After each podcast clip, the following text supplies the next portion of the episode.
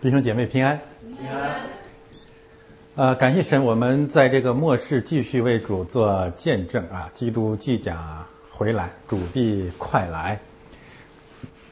主快来呢，一般来说，根据启示录呢，有至少有两大证据啊，两个见证。上个主日我们讲了第一个见证，那就是从基督的军队这个方面呢，必有主的使者啊，在或者在教堂的门口，或者在什么地方打开书卷，高举圣经。所以我们指着川普总统在约翰教堂门口手持小书卷的画面，首先宣告了基督即将复临的信息。今天我们讲第二个方面的信息，那就是从撒旦或者东方众王这个角度，根据启示录的信息呢，是无底坑的洞。要释放一位使者出来做王，所以这张刷屏的照片加强了我们正在传讲的基督复临的末世论的信息。我们到底怎样看这样一张生动的照片呢？怎样看我们中国的这位先生？啊，年初有人称之为“粪坑先生”的这一位，无私的为末世论信息所做的见证呢？我们翻到下一页，我们检索圣经，看一看这个人和这个坑放在一起，可以检索到哪些信息？圣经六十六卷书，从创世纪到启示录，也可以在这个意义上讲呢，是从十七坑到无底坑的历史。创世纪第一次出现这个坑是十七坑，西丁谷、沿海、宁夏那样的环境。有许多石砌坑。索多玛王和俄摩拉王，这是两个旧约圣经当中的东方起初路称为东方的众王，这是最早东方的众王的代表。两位呃呃也代表了这个败坏之地的地上的世界之主。逃跑，为什么逃跑呢？就是认怂了。在一场战争当中被打得落荒而逃了。大家要记得，这个认怂跟认罪是不一样的，区别在什么地方呢？认怂呢，就是啊，不等于认罪；认同是要韬光养晦，找机会重新再加倍的犯罪，这叫认怂，所以逃跑了。啊，平行的信息呢是这次港版国安法又认怂了，我估计是要不了了之了，不敢弄了。嗯。逃到哪里去呢？结果就逃到了坑里，哈，掉到了坑里。但是我我们感谢神，借着他掉到坑里的这一这两位王啊，掉到坑里的这一这个害人的一幕呢，还是有人往山上跑，还是有人可以得救。这是第一场掉到坑里的事件。结束啊！启示录第九章十一节。实际上，启示录的无底坑有好多处，我只选择一节经文。有无底坑的使者做他们的王，这个他们指的是啊，我们讲过启示录第九章的相关的信息啊。前面的信息可以指瘟疫、病毒和所有世上的那些呃兴风作浪的罪人。然后呢，做他们的王。这位无底坑的使者是他们真正的领袖，他有两个名字啊，希伯来的名字叫亚巴顿，希腊文的名字叫亚坡伦，啊，中文的名字叫亚坡伦。其实亚坡伦这个发音有点像“席”的意思啊，以以后大家自己考察吧，嗯。呃，中间呢，圣经也多次提到了这个坑，我选几节经文啊，大家尝一尝。挖陷坑的自己必掉在其中，滚石头的必反滚在他身上。这太深刻、生动了哈！诱惑正直人拿什么？就是撒钱嘛。诱惑正直人行恶道的，必掉在自己的坑里；唯有完全人必承受福分。完全人我们讲过啊，背负流人血之罪的，必往坑里奔跑，谁也不可拦阻他。你你不要拦阻他，你也拦不住，谁也不要拦阻他。然后以西结书呢，指着推罗王还是王。说他们就有好多好多他得罪的这个八国联军、十八国联军，诸如此类的力量，必使他下坑，必死在海中，与被杀的人一样。所以，我们借着这一个画面呢，我们看到的末世的信息是越来越清晰，无可回避啊！就是，啊，我是觉得基督真的已经到门口了。哦，我越来越相信，当然也是，也许我们这一代人可以看见我们的主列天安而来。嗯，感谢神，我们有幸生活在这样的一个时代啊。呃，中间这段信息也让我们看到，落入坑当中呢，是因为他挖坑自害。所以我们也同时看到了最近一段时间里面啊，疫情再度复发，而且是从北京开始大规模的复发。西方也有部分地方在复发，然后中国南方水灾，北方旱灾。今天早晨又有浙江的这个爆炸案，死伤惨重。这一切事件到底说明了什么呢？这一切事件就是说明神在用反反复复的灾难性的信息，告诉我们末世到了，复发反复。第一次疫情不有呃很多人还不悔改，再来一次；第一次灾祸还不悔改，再来一次。于是我们在雅各书当中看到了这一个呼喊是不断的重复。以诗的节奏不断的重复，我们用呃其他的圣经的信息来理解这个重复是什么意思呢？那就是马大马大西门西门，大家明白我在说什么吗？每一次灾难就是对我们一次呼喊，两次灾难就是马大马大西门西门。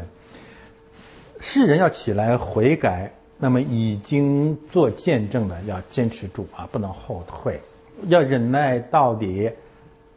直到主来，特别是在这个末世啊，神迹的这种反复出现的灾祸，在提醒和兼顾他的教会，而现在这个教会实实在在的太需要这场患难的管教和警醒了。这是一个沉睡的世界，而且也是一个沉睡的基督教啊。上周呢。同时有两分教会西方传统教会的领袖的这个信件，送到了我的面前，转到了我的面前。那么一位就是我们教区的主席，发了一封公函，等于正式的对目前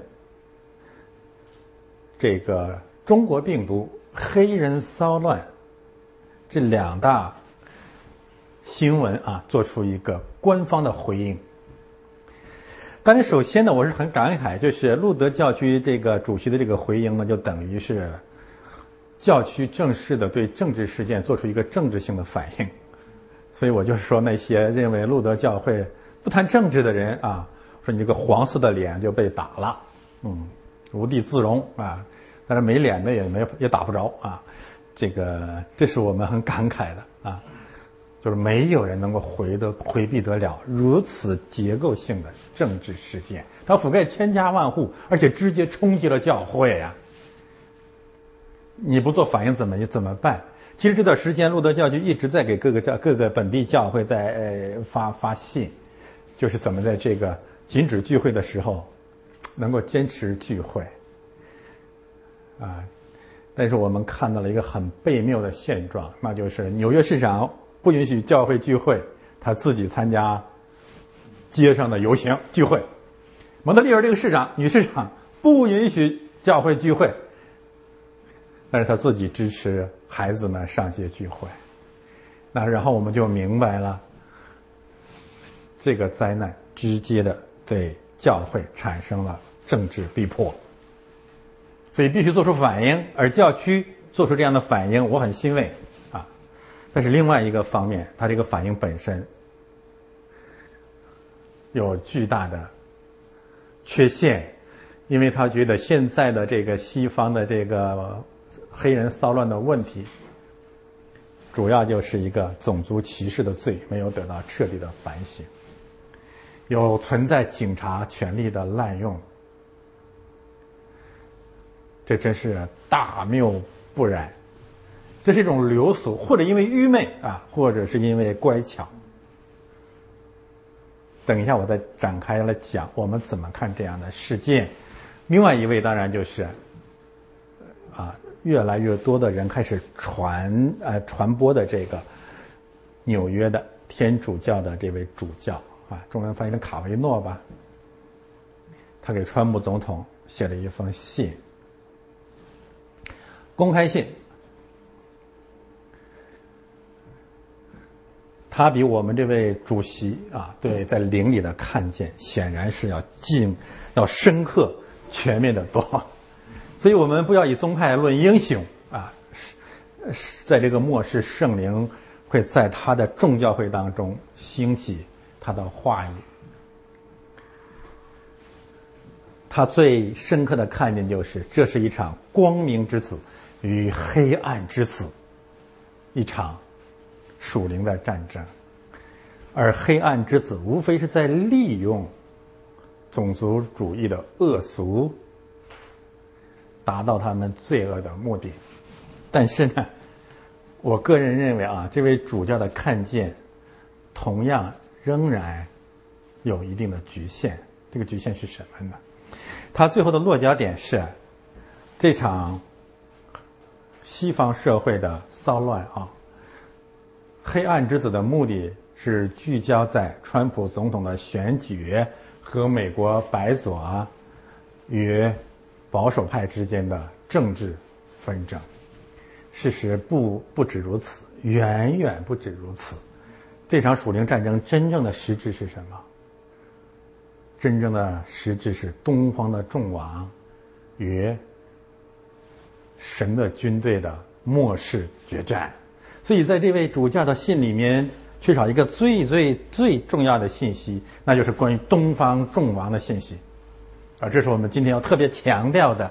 但这不能呃，我们不能求全责备，因为两千年来啊，五特别是五百年来，绕行世界之主和东方众王，这是基督教的。普遍的恶俗，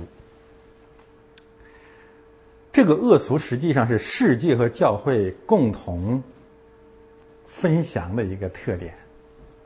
我打一个比方，现在呢，这个中国对这场瘟疫的甩锅甩给谁呢？甩给三文鱼。开始是甩给蝙蝠，现在是甩甩给了三文鱼。我看了一个很搞笑的画片。三文鱼拄着拐杖就出来了，说：“你说我染肺炎，我连肺都没有。三文鱼没有肺，我怎么染的肺炎？”整个的基督教也一样，我们绕行了亚波伦，却去击打三文鱼。所以我们今天较少的来评论世界在末世的败坏。而主要来评论一下整个基督教的主流宗派，在两千年，特别是最近五百年来，严重的偏离，以便进一步的来阐述末世基督教改革的当务之急。我们以前曾经有过八论，今天算是第九论，可以定呃定义为论基督教各大宗派。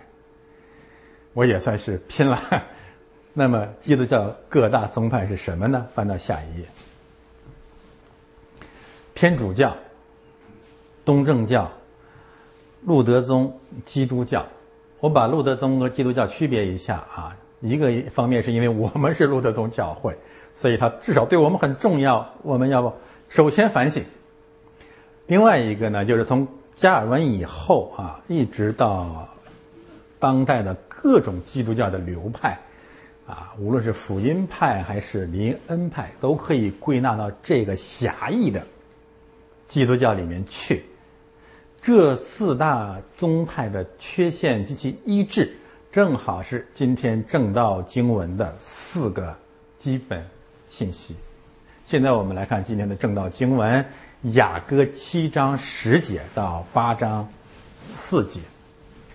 我们可以把每两节经文划分为一个单元，这样的话正好是四个单元，十到十一节。它让我们看到。最简洁、最生动的教会与基督的关系，而天主教在这个方面首先是离经叛道。我先说的说一个问题啊，就是我这里面讲的这四个缺陷，实际上在某种程度上是四大宗派共享的，他们更多的强调自己彼此之间的不同，但实际上在这四大缺陷当中，这是。两千年来教会共享的缺陷，只是侧重点略有不同。第二个方面呢，十二节到十三节，我们重点讲东正教的问题，因为这两节经文呢，主要涉及的两个重要的信息，一个呢就是葡萄园的重要性，葡萄园是至关重要的。原子和葡萄园是至关重要的，而这两葡萄、葡萄园、原子三个概念在雅歌当中是反复出现的。那这意味着什么呢？这意味着整卷圣经围绕着葡萄园的战争是属灵战争最最重要的见证。第二一个重要的信息就是两种果子：新陈佳美的果子，新旧两种果子。这两种果子呢，代表着历世历代教会的见证，历世历代的信徒，历世历代的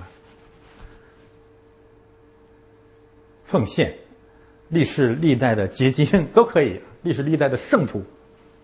那么在这两个方面，东正教偏的是最为彻底。我们可以这样来讲啊，就是天主教什么不好他都学到了，好的他都扔掉了。一个方面，他把葡萄园让给了那个狐狸；另外一个方面，他认为陈果子总比新果子更熟练。这是一种极端的东方式的愚昧。一到二节第八章呢？我们看到的是什么呢？我们看到的是福音往哪里去传呢？传母家、祖国、家人、乡人、故国。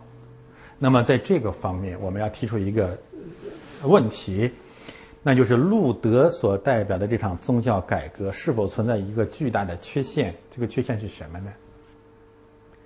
大家要回到当时历史的情境当中去啊，就是。路德改革最呃最最重要的，他比我们他比我们荣幸啊。实际上我们现在更艰难啊，川普更艰难，我们现在更艰难，因为当时路德宗教改革有一个最伟大的支持性的力量，那就是德意志的诸侯，整个德意志的民族、王公、大臣、皇室以及德意志人民，甚至当时整个欧洲的各个民族国家和刚刚觉醒的民族主义意识都站在路德这边。那这这可能导致的后果是什么？那就是在于天主教争取民族独立和地方教会建立的过程当中，对本民族的罪恶基本上是完全的忽略了。当本民族的罪恶被忽略的时候，五百年已降。为什么两次世界大战从德国发起？这里面有一定程度的历史关联。呃，有一些半吊子的作家说路德鼓吹歧视犹太人，他是胡说，因为在路德那个时代，甚至路德的前后，所有的欧洲都歧视犹太人，这不是路德的问题，加尔文也一样，嗯，这不是路德的问题。但是呢，对德意志民族缺陷、民族性罪恶的反省呢，我觉得路德在他的有生之年没有完成，我不苛责他，因为。一个仆人在一个时代，有的时候你只能打一场仗，而且这场仗已经够他够他忙活的了。但是后世的路德造宗的人啊，其实应该把路德没有完成的事业把它完成。第四个方面，三到四节呢，这个信息是在重复前面的信息，所以今天的释经我们讲的很少，因为基本上是是一致的。我重点讲一讲另外一种应用的方式呢，就是我把这一块全部应用到所有现代基督教上。他们一个共同的弊端弊端是什么呢？呃，一一言以蔽之，这个翻译我们讲过，在讲过，这个翻译是不准的。不要激动，我不要激动，不要激动，不要起来折腾，不要起来嘚瑟，不要惊动，就是哦这种翻译，不要起来，不要咋呼啊，不要起来。第二一个呢，不要起来干什么呢？不要起来显示你的爱，泛爱，下跪，洗脚，讨人民的喜悦，要等神自己来，要把主权交给神。整个现代基督教最恶俗的弊端就是泛爱主义。现在这场黑人示威的浪潮。这场下跪秀令人作呕的白族的这场下跪秀，所谓对黑人什么种族歧视的同情，都是打着一个爱的旗号做出来的疯狂的、令人作呕的表演。但这不仅仅是这个时代的问题，是整个基督教五百年来的最大的弊端。我们今天要借着这两节经文做一个彻底的反省。我们再简要的总结一下啊，第一段可以讲的是基督跟教会的关系，或者说基督差遣教会进入世界传福音，这是第一大真理，基督教的第一大真理，道成肉身建立教会，向世界传福音，往天间去，在村庄住宿。第二大真理讲的是我们传福音的目的是为了建立葡萄园，建立教会。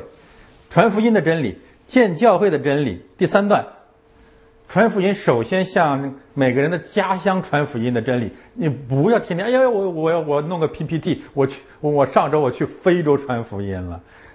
这个基督教这种戏子文化一定要结束。传福音从你的身边开始，从你的家人开始。我这样讲对不对？等一下我们看啊新约圣经的平行经文。然后第四段是什么呢？我们要把一切权柄和荣耀都归给神，把主权交给神。我再说一遍啊，传福音、建教会，从家乡开始，一切权柄、荣耀、国度都是基督的，就是这样一个基本的概念了啊。好的，现在我们呢是这样来来分配今天的时间，简单的讲一讲每一段经文的含义，然后应用到右边那四大宗派的呃对四大宗派的反省。好的，现在我们看第一段。我属我的良人，他也恋慕我。然后呢，我的良人来吧，你我可以往田间去，你我可以在村庄住宿。这个句子呢，大家看上面，就是在雅各二章十六节、六章三节都出现过啊，几乎是完全相同的概念。但是区别在什么地方呢？就是这里面加了一个新的动词，就是恋慕。我们谈到过基督跟教会的互属关系，这意味着什么？就是在基督跟教会这个关系当中呢，是排他性的互属的。我们不属于任何人，不属于任何权柄啊，不属于任何罪人，不属于任何圣徒，不属于教皇、皇帝、主教、神父、教父，谁也别搅和，不要做第三者。在教会跟基督之间没有过渡项。这太重要了啊！就是互属。这个护属也意味着一个改变，就是我们从任何罪的诠释下面，全部的把自己交给基督了。所以，这个恋慕这个词强调的是这样的一个信息。为什么这么讲呢？因为恋慕这个动词在创世纪当中呢，出现在两个地方。开始啊，三章十六节和四章七节。三章十六节讲的是什么呢？就是啊，女人要恋慕男人，男人要管辖女人，还记得吧？啊，这是对夏娃的判词。你要恋慕你的丈夫，你的丈夫要管辖你。然后四章七节讲的是什么恋慕呢？就是上帝提醒该隐说：“罪就在你的门前，他必恋慕你，你反要胜过他。”就这么个概念，对吧？那这是什么意思呢？我们会看到啊，就是在罪的这个历史当中呢，就进入世界的历史当中呢，往往出现在两个标志性的事件当中。第一，就是女人要管辖男人，这个“恋慕”这个词本身有管辖的含义，它跟管辖是同义词，就是女人要管辖男人，但是你的丈夫要管辖你，感觉到了吧？然后呢，这是对上帝创造秩序的一个颠覆。秩序的颠覆本身是最进入世界的一个通道啊，这我们一定要清楚。秩序颠覆了。第二一个呢，就是罪要管辖你，罪要恋慕你，但你要胜过他。那么怎怎样我们人类能够从这个呃罪恶的诠释当中出来呢？到这里就是他要恋慕我，什么意思啊？基督要代替女人，代替罪来管辖我们。现在我们的教会有了一个真正的管理者，那这是美好的信息。一个方面，我们跟基督是互属的关系；另外一个方面呢，我们只听从基督的管辖。啊，这就是这个基本的信息了。当然，这里我这里面我们可以再一次的挖苦一下这个顺服掌权者的谬论。其实我今天啊又在想主导文最后那句话，就是国度、权柄、荣耀都是他的。其实这一主导文这一句话就让鸡汤教的顺服掌权者彻底破产，对不对呀？所有的国度、所有的权柄、所有的荣耀，权柄在中间，权柄都是他的，你顺服谁呢？没得顺服了，你只能顺服基督。这里面平行的信息就是，他有权柄管理教会，啊，感谢神。这种关系确立之后呢，我们我们怎么办呢？我们就等着升天了，我们就等着 天天的修行了，一刻功夫都不要停啊！我的良人来吧，你我可以往天间去。接下来马上该做什么？去传福音。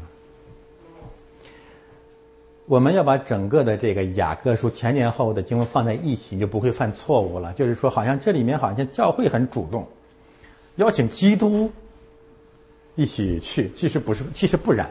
看二章七节、三章五节，前面是基督邀请教会，还记得吗？我的家哦，我的良人起，呃，我我的美人起来与我同去，还记得吧？反反复复的吟唱，那么最后到了第三次。教会说：“好吧，那我们去吧，明白吗？”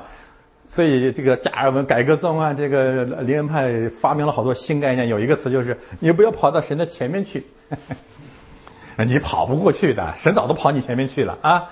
所以呢，就是呃，我们可以这样来应用：就是我们响应神的呼召，回应神的呼召，跟随主一起往田间去传福音，就这么简单了。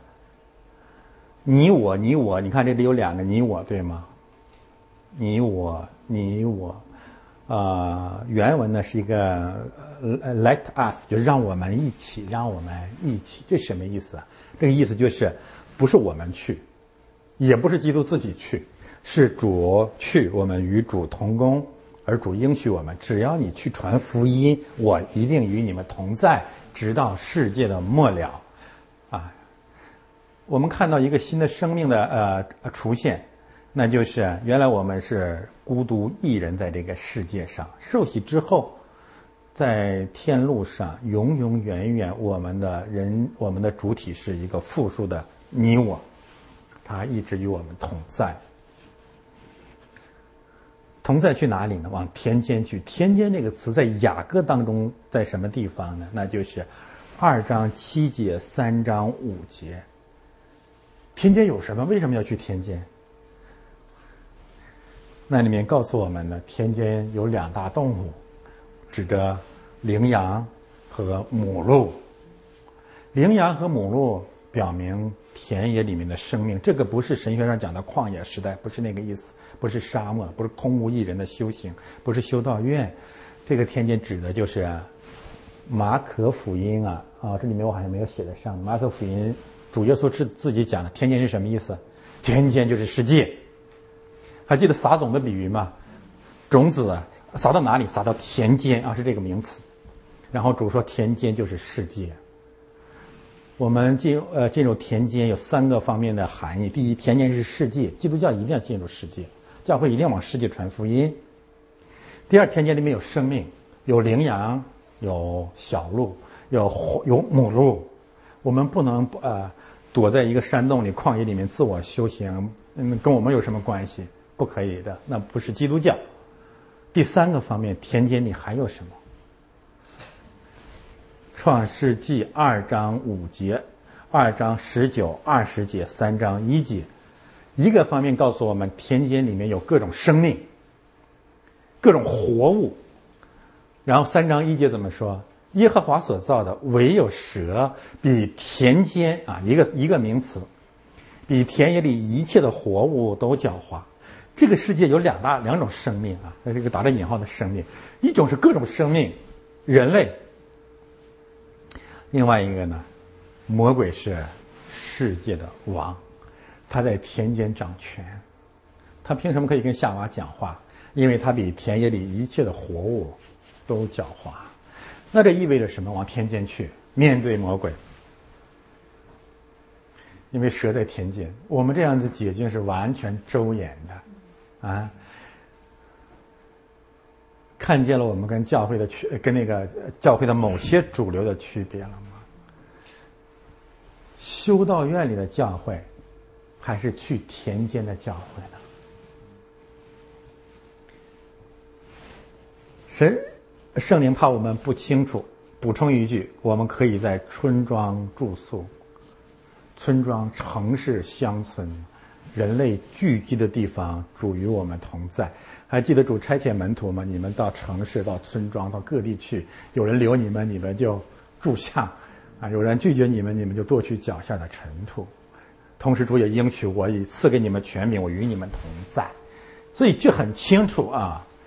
教会进入世界，并且进入人群居住地、聚集地，这是真正的教会，这是基督教。啊，现在这个教会的异化实在是太严重。呃，村庄这个词，另外一个翻译可能相当于那个，呃，看看我的奖章嘛，相当于前面我们讲过的一种花，或者翻译成那种花，实际上呢不一定是，啊，那个解释不一定对啊，啊，我们这里呢还是按照中文这个翻译，把它理解为村庄为好。在马可福音里面呢，主耶稣加倍的从一个城市到另外一个城市，从一个村庄到另外一个村庄。那么在这里面平行的是，这是一个复数，在很多很多的村庄，教会要传讲天国的福音。我们这样解释下来的话呢，我们怎样来根据这两节经文啊，看看天主教首先的偏离呢？翻到下一页。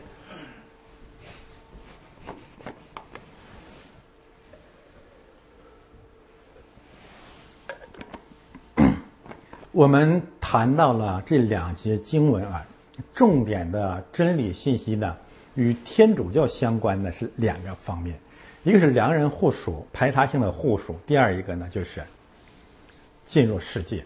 那么从这两个角度呢，天主教的两大弊端就更加清晰了。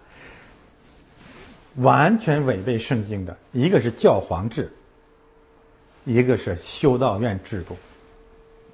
修道院制度虽然不是从四世纪就开始有的，但在整个中世纪，它几乎成了天主教的一个核心建构。但是这两种制度安排完全是没有圣经根据，而且是直接违背了雅各刚才的两节经文和圣经前前后后所有的相关的真理。如此离经叛道，真是让人骇，真是骇人听闻。然后从正是从天主教那里面滥伤了这些莫名其妙的圣品。教父，我们我我我我等一下要讲到东正教的时候啊，他共享了这种悖谬，因为他们愿意跟随希腊教父。诸位，你知道这个人有多无耻，敢自称自己是教父啊？教父啊，既是教师又是父亲。圣经说我们只有一位父，那就是我们只有一位天上的父。你怎么敢承认你是教父呢？这这太可怕了！主耶稣说：“我来。”圣经说：“主耶稣来要在我们兄弟当中做什么？做长子。”主耶稣说：“呃，对那个复活之后，对玛利亚说：‘你去到我的兄弟那里去。’”主耶稣说：“这是我的兄弟，谁是我的弟兄，谁是我的母亲？凡是遵行我父旨意的，就是我的母亲，就是我的弟兄了。”那我问你啊，你这个教父跟主耶稣怎么排辈儿啊？希腊教父，所以我说东正教跟天主教的相似性远远大于他们的差异性，都共共同继承了这种圣品的健忘，不满足做教父、教皇，那吓死人了！从哪来的皇帝呢？这个教会里面。主说呀，我的国不属于这世界。我解释过，我们一个方面是愿主的国降临，愿主的旨意行在地上，行在天上。不属于这世界，就是你不要用世界的那些方法来建立教会，不用世界的方法、世界的原则、外邦人的呃办法。这个基督教怎么可以有教皇？难以理解，完全难以理解。而这个名字在圣经当中从来都没有过的。就是如此公然的违背圣经，就站在那个地方，你你你你怎么办呢？这这是很感慨，再次让我们看到这个世界本身对基督教那种捆绑性的力量。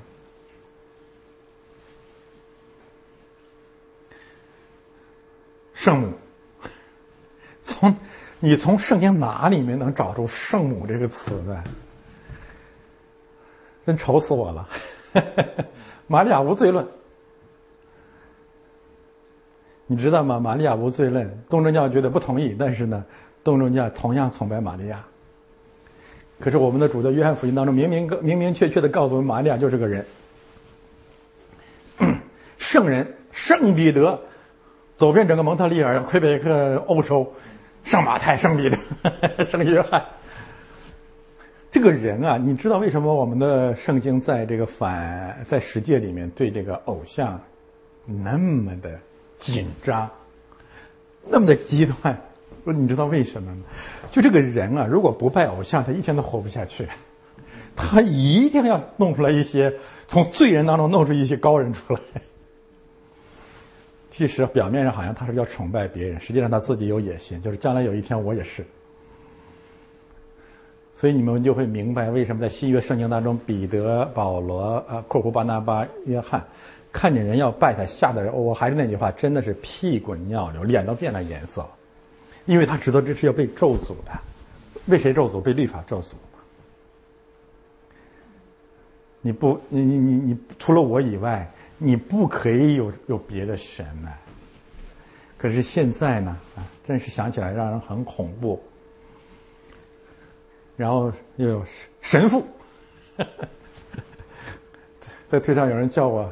神父，我吓死我了！我求求你，我既不神也不父，我就一罪人嘛。我就是神差遣我给大家讲讲圣经，仅此而已。基督教觉得天主教不行，基督教干什么？师母，那吓死人了嘛！我说你给我翻译成英文吧。Teacher's mother, pastor's mother。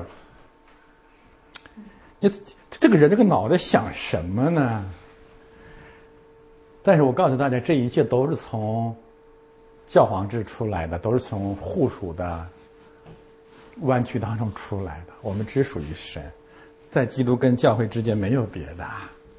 圣旨是可以有的，但它只是一个传道者、祭祀的祭祀是可以有的。但是你说亚伦，然后我们也看旧约有很多祭祀也犯罪，那就是个人嘛，就是个川普嘛。说白了啊，打个比方，川普的缺点太多了，但他的职分在那个地方，你尊重他就好喽。他有缺点，那就祷告自悔改喽，批评喽。另外一个呢，就是修道院。修道院是整个基督教的耻辱，但这种耻辱不仅仅是天主教的耻辱，我可以说所有的呃四大宗派共享了这种耻辱。表面上五百年前宗教改革，好像修道院的制度被结束了，实际上不然。我们告别了修道院的这个形式，但实际上我们继承了修道院的精神。正如我们告别了教皇制的这种偶像，那实际上千千万万个小教皇出现了，一样。修道院是什么意思？就是我们跟世界隔离，我们要找一个安静的地方，不要管世界上的事儿，我们要潜心修行。不管修行什么，修行主要两种：一种修修炼神功，另外一个呢，就是我操练我的肉体。随鸡犬随时准备升天，这跟基督教一毛钱关系都没有。你在圣经当中能能给我找到修道院吗？而且雅各明确的说：“让你的修道院见鬼去吧！你来跟从我去田间，去村庄，修什么道，修什么院？”保罗见过修道院吗？彼得见过修道院吗？保罗天天基本上都在监狱里，不在监狱里就在教就在那个犹太会堂里，啊，真是难以置信。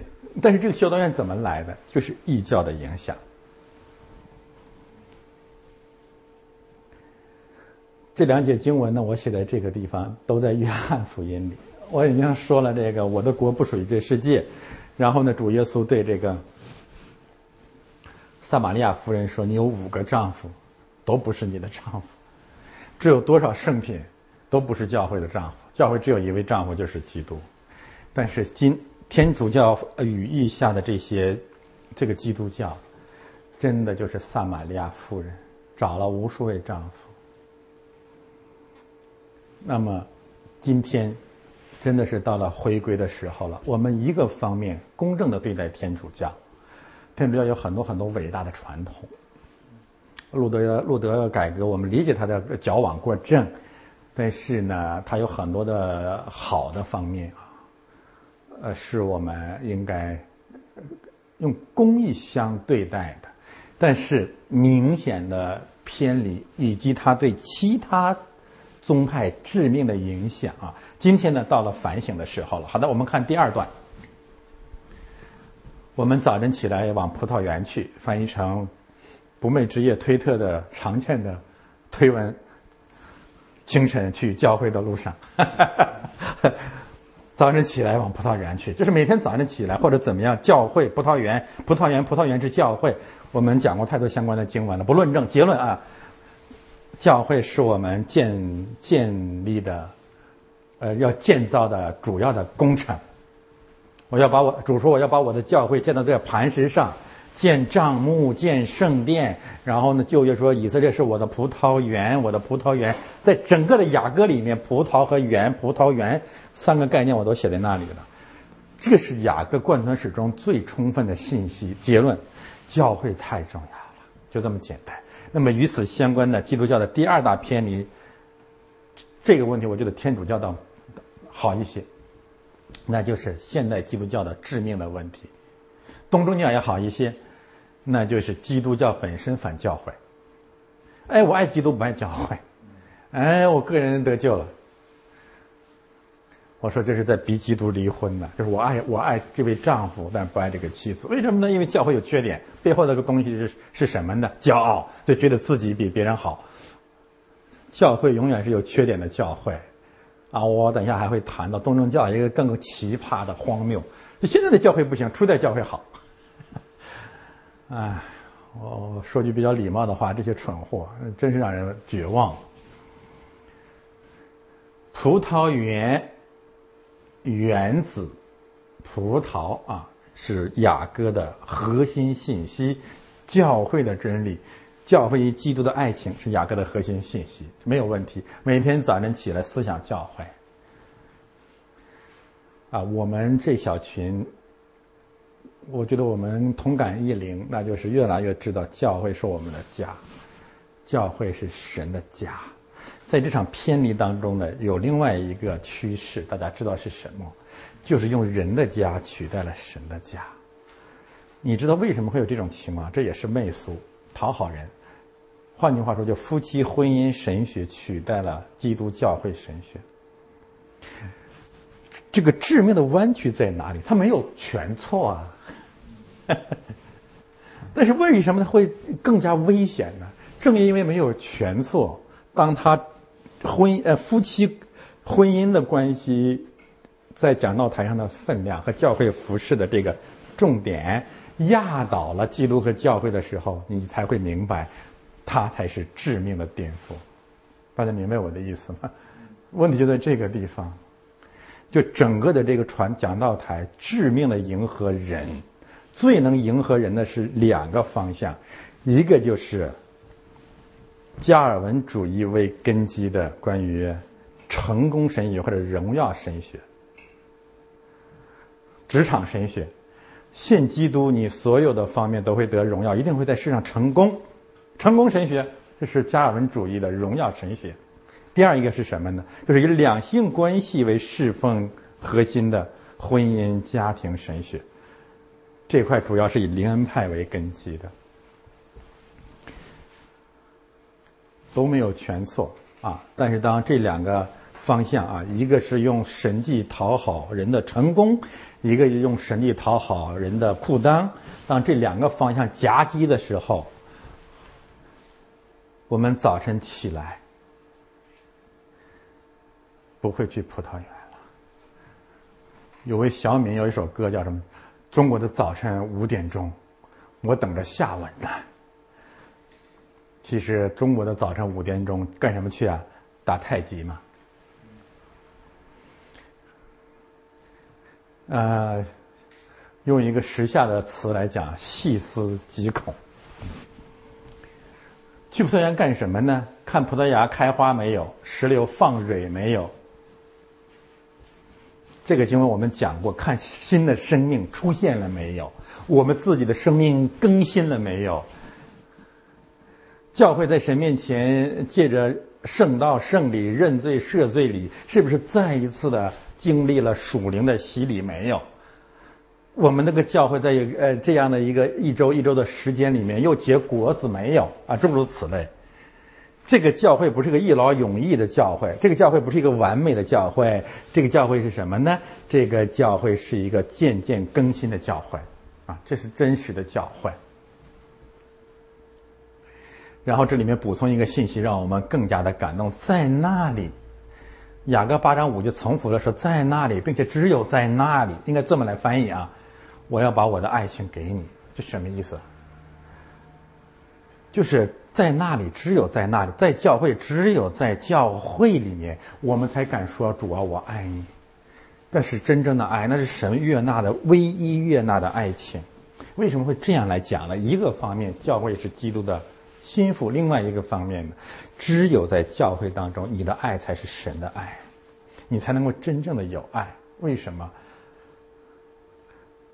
因为教会里面才会真正的经历，哥林多书信讲的爱的颂歌，就是恒久忍耐、瑞有恩慈，等等等等等等等。突然间偶然相遇啊，或者这个这个巡游传道人到各个地方表演一番，都可以爱。但是最难的是什么？就是朝思朝夕相处，在一间教会里面，这种爱太难了。因为你总有分歧的时候，总有总需要有忍耐的时候，所以这这就是为什么我一直说，一个牧师如果不牧会，你根本不配做牧师。根本不配称为牧师，你更没有资格去跟人讲爱啊！这我原来批评过，一直批评过眼弟兄。你不是传，你不，你既不是传道人，也不是牧师。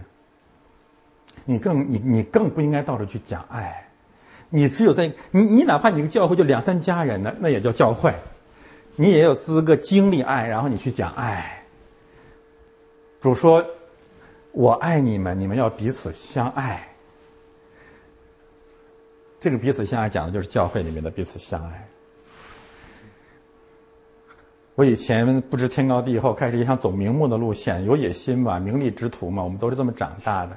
到了多伦多，啊，但那个时候有一次我自己讲讲，把自己给讲醒了，所以后来再也不去了。我说你们呢，不要觉得我比你们本地的牧师讲的好，比你们本地的牧师有爱心。比你们的本地的牧师有恩赐，我说我就是来演的，我也就三天，我是来装的，啊，我怎么都能装的比你们的牧师更爱你们，更没有缺点，让我一走你们就开始骂你们的牧师，远香近臭，三年之痒，五年之仇，全是这一套，那什么是爱？三年五年以后还能在一起，那才叫爱呢。因为三五年之后，谁的缺点都出来了，所以这里面讲的真好。在那里，我要讲我的爱情给你，哎，真美呀！所以我们说，教会是一个最伟大的神迹，至少对我们中华民族来讲，对一个五千年来从来没有教会神迹的这个民族来讲，教会真的是具有重生的意义，对我们这个民族，对我们每一个人的生命有重生的意义。我也指着神夸口，我们这个小教会真是让我越来越感动。我我是何等的荣幸啊！和呃不是要吹吹捧你们，和你们一起同行天路，而且越来越自由，越来越轻松。因为患难生忍耐，忍耐生老练，我们也越来越摸索到了我们相处的边界。我们也越来越知道，到底我们怎样在教会里面把我们的爱给神。在那里啊，只有在那里。但是仅仅靠我们自己爱不出来的，我们要常常吃风茄，风茄还是风茄啊？风茄放香。我们在创世纪当中呢，经历过这个故事，就是男女之间是已经没有爱情了。我们打着引号吃点春药吧，大约是这么个概念。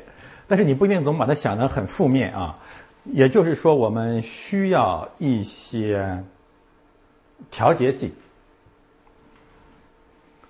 需要一些圣灵的感动，让我们已经不冷不热的侍奉之心重新被挑旺起来。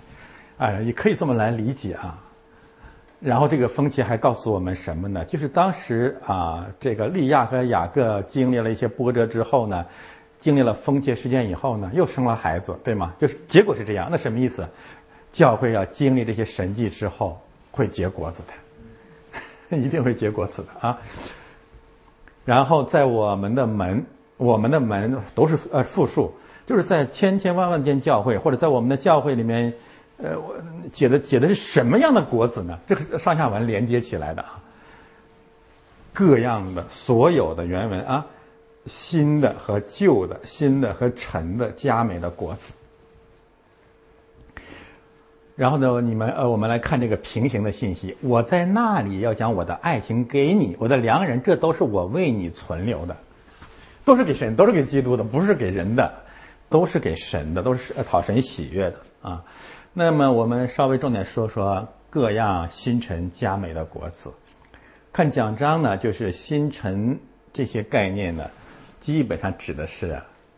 过去的时代和将来的时代，上个时代和下个时代，历世历代教会的馨香的献祭，都是神平等悦纳的。那么，根据这样的解释呢，我们稍微的强调一下东正教的问题。呃，这里面我们重点强调两个信息，第一就是葡萄园的重点。而这个葡萄园的重点，我重点要强调的是，葡萄园涉及到了属灵的战争、生死之战，因为地上的葡萄园是狐狸和世界之主要毁灭的。我这样讲有没有圣经的根据？圣经的根据雅歌前面怎么说？你要为我捉拿小狐狸，它正在毁掉我的葡萄园，因为我的葡萄正在开花。我们专门讲过一篇道啊，把狐狸指向了西律王。因为这是主耶稣自己讲的，你去告诉西律那个狐狸。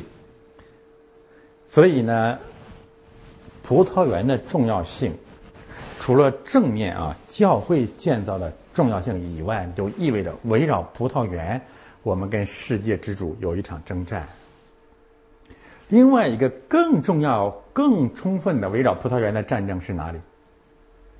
拿伯的葡萄园。雅哈和耶喜别要夺取，用最流氓的手段，要夺取拿伯的葡萄园。这时候，上帝兴起了以利亚去责备他，他们害死了拿伯，夺走了葡萄园。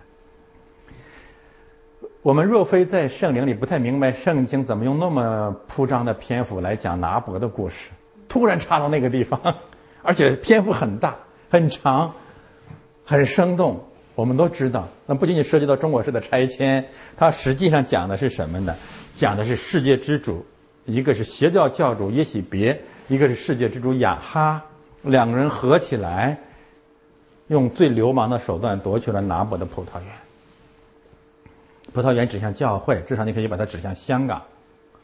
夺取香港什么意思？就是基督教文明结出了一个果子，在东方叫香港。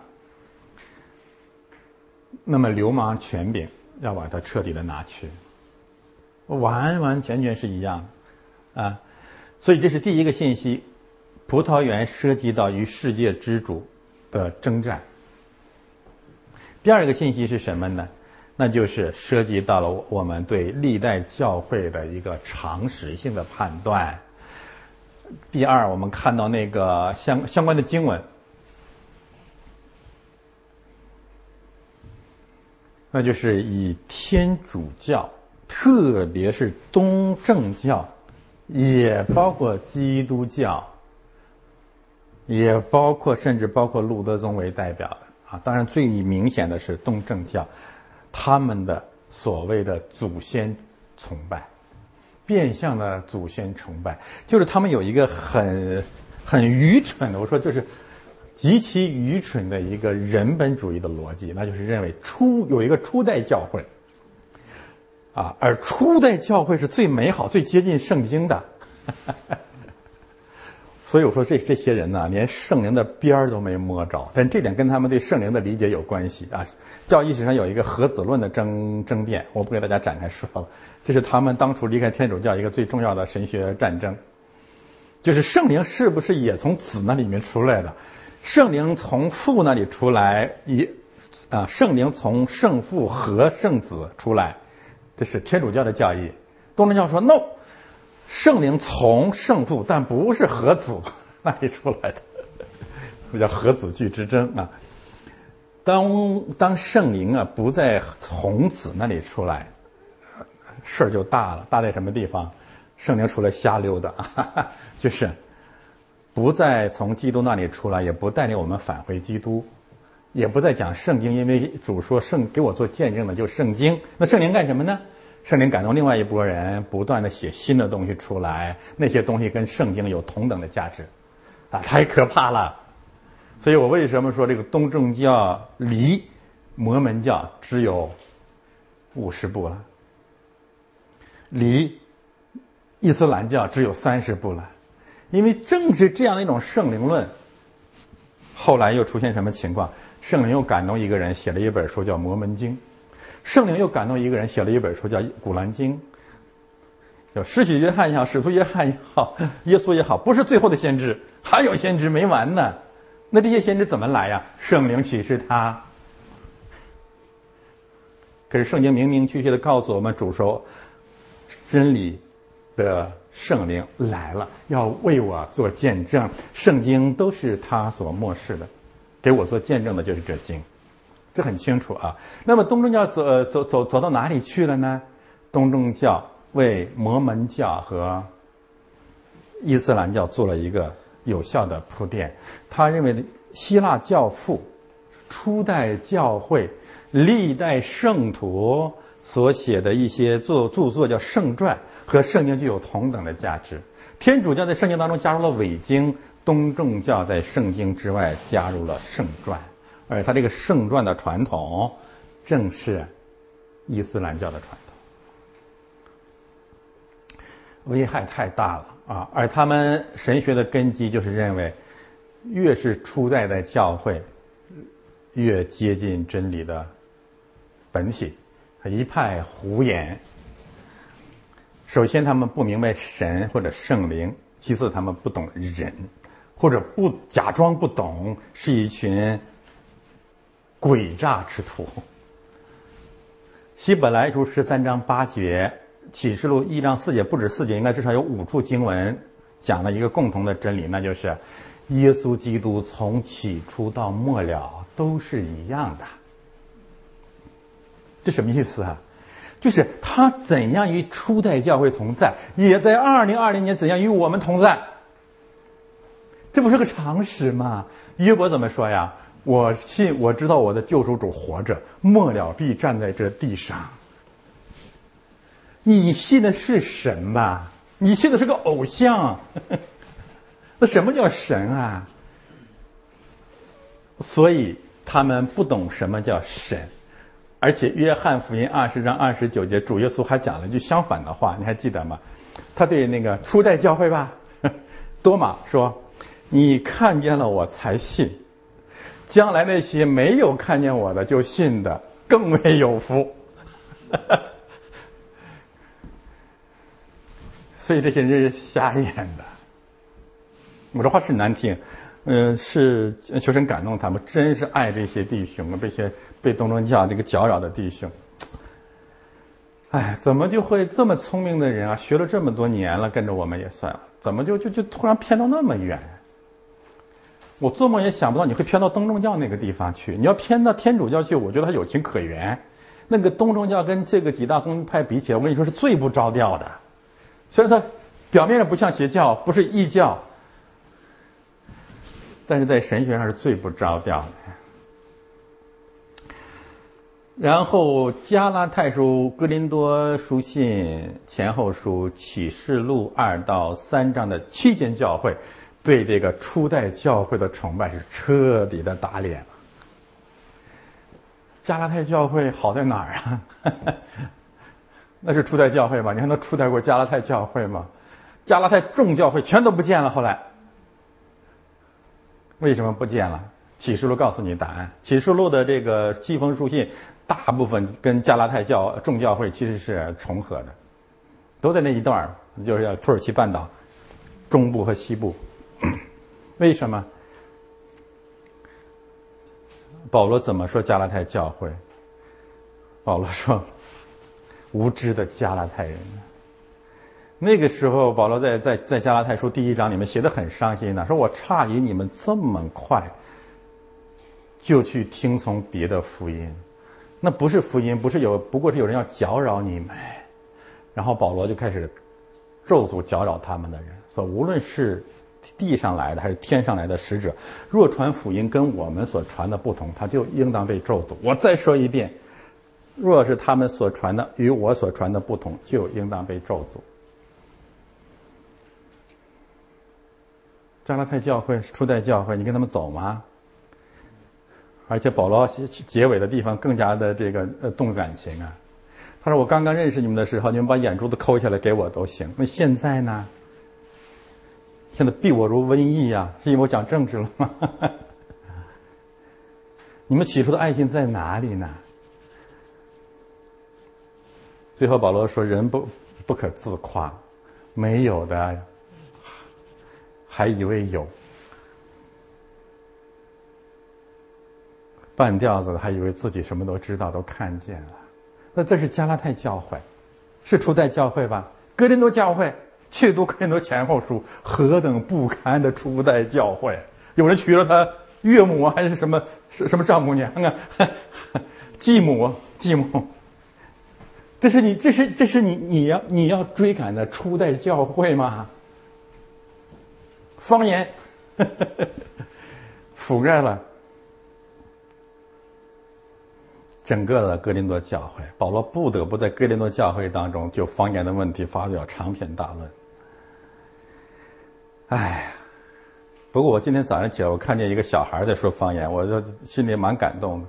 其实说方言在另外一个意义上来讲是什么意思？就是一个孩子还没有学会说话，牙牙学语，说吧说吧，这是要忍忍耐的。但是呢。我们会发现，哥林多教会的败坏远远的比加拉太教会还要严重。启示录期间，教会没有一个像样子的，有好的方面，但是缺点多多。那你什么意思？你去初代教会呀？哪有初代教会呀？哪有初代这个人的？什么人是初代的人呢？他跟我们都一样嘛？那那那背后是什么东西啊？我告诉告诉大家，背后就是中国的那种文化糟粕、祖先崇拜。他们以为祖宗是神呢。它的本质是什么？在死人当中寻找活人。这真是太可怕了。所以主耶稣说：“任凭死人去埋藏他他是死人，你来跟从我吧。”主耶稣在马可福音七章七节讲的更彻底。他说：“你们用人的传统教导人，你拜我也是枉然。那枉然是什么意思？这些人不能得救的。但是为什么会出现这种情况？一个是因为诡诈，因为我们讲政治上的一些敏感的信息，有人害怕了，跑了呗。但是跑跑的姿态要曼妙一点，滑头一点。”就觉得东正教更好。另外一个原因啊，是人性本身造成的啊，就是你听圣经啊，呃，到了一段的时间你听不下去了，这是正常的啊，每个人都会经历这个阶段的，听不进去了。然后呢，提摩太后书二章和四章连篇累牍的提醒传道人，这个时候人耳朵发痒。要增添很多的师傅，掩耳不听真道。然后还有两个败坏的代表亚历山大和徐米乃，徐乃米，就是败坏很多人说复活的事已过。复活的事已过是什么意思啊？就是不再相信我们这个肉体一定要死，然后将来基督来让我们重新给我们一个新的身身体。复活的事已过，就是把全部的精力放在自己肉身的修行上去。你明白这个逻辑吗？如果我们真的相信复活，你不会，你不用去修炼肉肉身的，管理管理这是必要的，明白吗？正是因为不实际上不相信复活了，所以他就把很多的精力放在了肉身操练上去了。整个的东正教历代的牧首当中，有相当一部分的比例是太监，你们知道吗？啊，从他们第一个创始人算创算创始人叫俄里根就挥刀自宫，就把自己给阉了。他的理证据是什么？就主耶稣讲的，还记得吗？有生来做阉人的，记得吗？哪有这么应用圣经的？主为什么讲生来做阉人的？什么时候讲的？在什么情况下讲的？他实际上在讲什么？就是按照犹太教的律法主义，他跟文士和法利赛人辩论关于休妻呀、两性关系呀，然后他教导门徒啊。他说：“有人生来做阉人，但是能领受的就领受，不能领受的就算了。”他就是在讲摩西律法传统之下，人努力进天国各种极端的见证。这不是说主说在新约时代，在基督死而复活的时候，我们还要这样做。当基督已经死并且复活之后，这些东西没有用啊！我我为什么这么说呢？有两大证据啊。第一。主复活之后，明确告诉我们：今天我只有一条路，什么路啊？叫一切信他的不至灭亡，反得永生。用得着你去挥刀自宫吗？做东方不败吗？另外一个方面是保罗讲的呀，从肉身生的就是肉身，你割掉了，你你你，你你从脖子以下割掉了也可以啊。你以为你能上天了？从灵生的才是灵嘛。所以呢，还是呃格林多教会，保罗反复的讲。你们是从圣灵入门，如今还要肉身成全吗？你们是如此的无知吗？哎，这这如此清楚的真理。但是从天主教呃，从这个俄里根以后啊，希腊教父，东正教的很，他他不叫教皇，他叫牧首，很多的牧首都是挥刀自宫，至少牧首不能结婚。跟天我说天主教什么不好，他学什么？他没有像他自己标榜的那样与天主教泾渭分明。但是根源在什么地方呢？根源在于对肉身本身、对复活的事情的实际上的弃绝，然后呢？回到了肉身修行的异教当中去了。现在呢，我来啊总结一下关于东正教对这两大真理的偏离：葡萄园的问题和初代的幻象。好，翻到下一页。我引用的两节经文呢，关于葡萄园之战呢，我要写在这个地方了啊，《雅歌书》二章十五节。擒拿狐狸的葡萄园战争，两个狐狸在这个地方啊，然后呢，加上了一个概念，就是葡萄和葡萄园在雅各当中为什么如此重要？看约翰福音十五章，主耶稣在那里面好像是颠颠来覆去，在整个的在讲葡萄园。我是葡萄树，你们是枝子，你们结果子，你们是我是葡萄树，你们是枝子，我是葡萄树，你们是枝子。离开我，你们便不能做什么。我我在你们里面，你们也在我里面；我在父里面，你们也在我里面。这些概念是什么？都是雅各刚才讲的。我属良人，良人属我。这是葡萄园。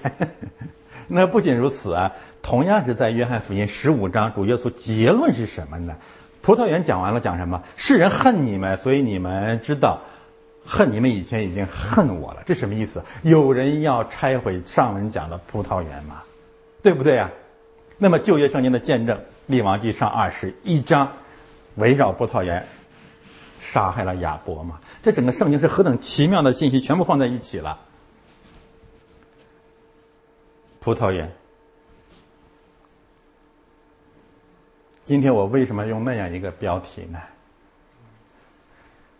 习近平这个人，你知道吗？现在有多少传道人、基督徒传道人说起这句话的这个名字的时候，都在那哆嗦。基督徒听见这句话的时候，都那么一颤。一个牧师要把这个名字放在 PPT 上，都要考虑再三。不知道这场道讲下来，会不会有人又离开？这是何等悲妙的世界啊！这是一个何等太监化的基督教！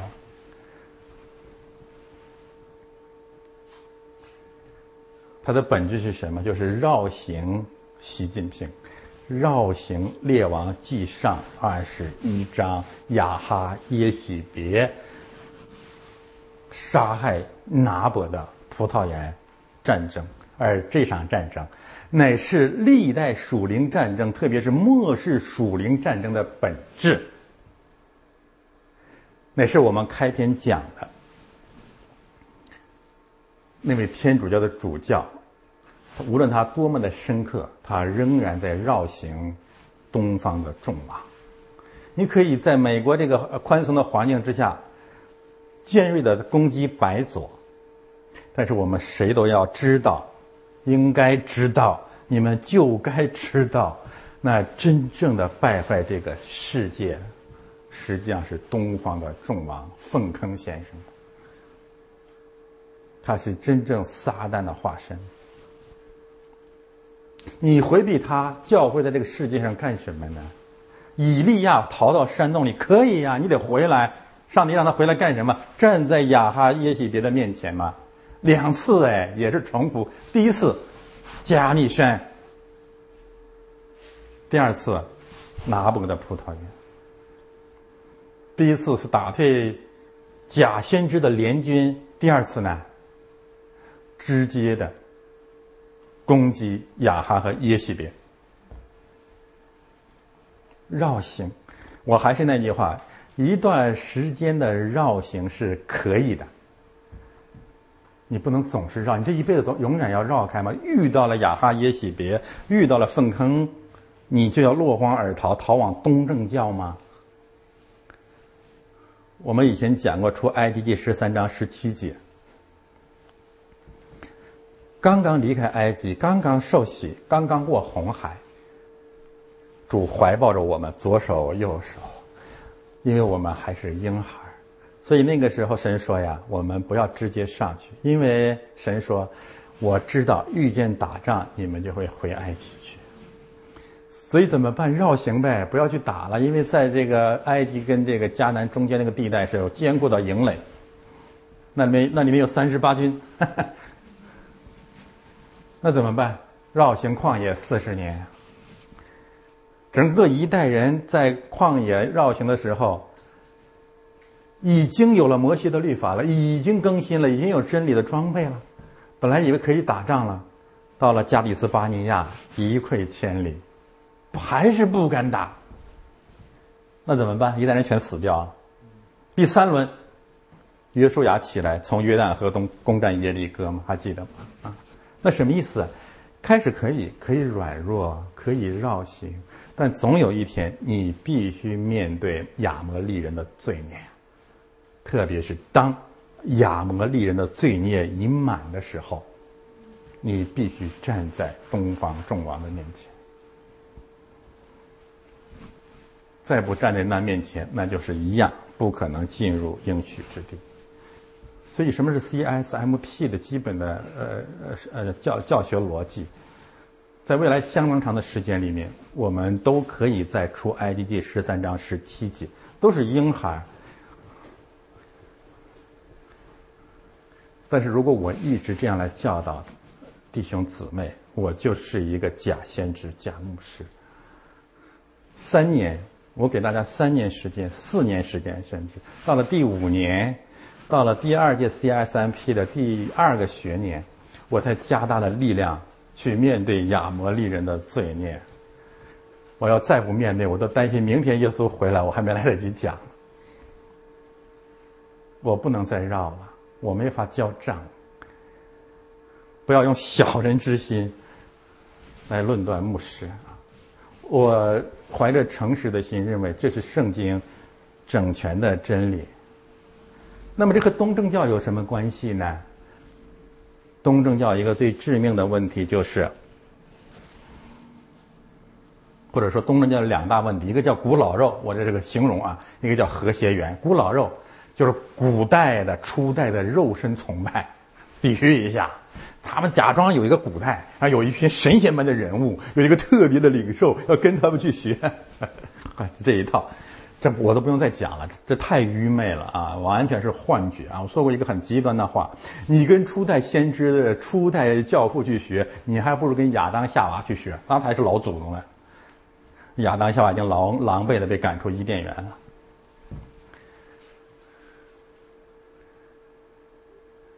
他们因为这样的缘故崇拜初代的肉身，啊，崇拜人，实际上中了魔鬼的诡计。因为他们认为圣经本身的启示是不完全的，然后呢，圣灵要感动一些什么初代的圣徒啊，再补充一下。其实这是蛇的试探，就是神启示真说圣经真的是全完全的吗？我告诉大家，大家啊，一个基督徒啊，你如果连圣经是神所漠视的你都不承认，没得没得说了，你根本就不配，你就根本还没有信。你如果怀疑圣灵不能使用一些有限的罪人写出一本完美的圣经，你连基本的神学常识还没进来呢，明白吗？他们有一个基本的逻辑，就是教会比圣灵高明，因为呃，教会比圣经高明，因为圣经是教会写的。你说你这个你学什么呢？这些年啊，圣经是圣灵所漠视的。主说：“给我做见证的，就说这经，启示录说增加一句减少一句都要被咒诅。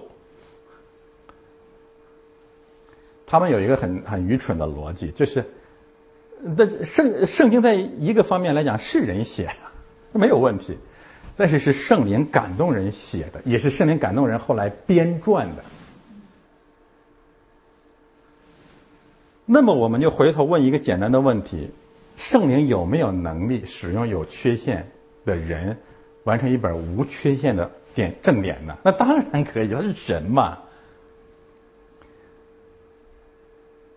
基督有没有能力用有缺陷的彼得建立教会？当然可以嘛，怎么不可以呢？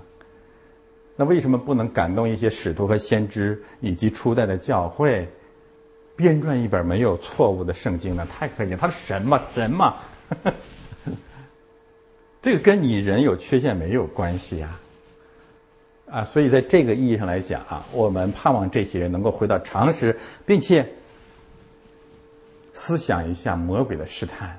启示真说圣经推翻了，弯曲了，然后呢，他们真正的目的是有一些人像神，这就是蛇的目的啊。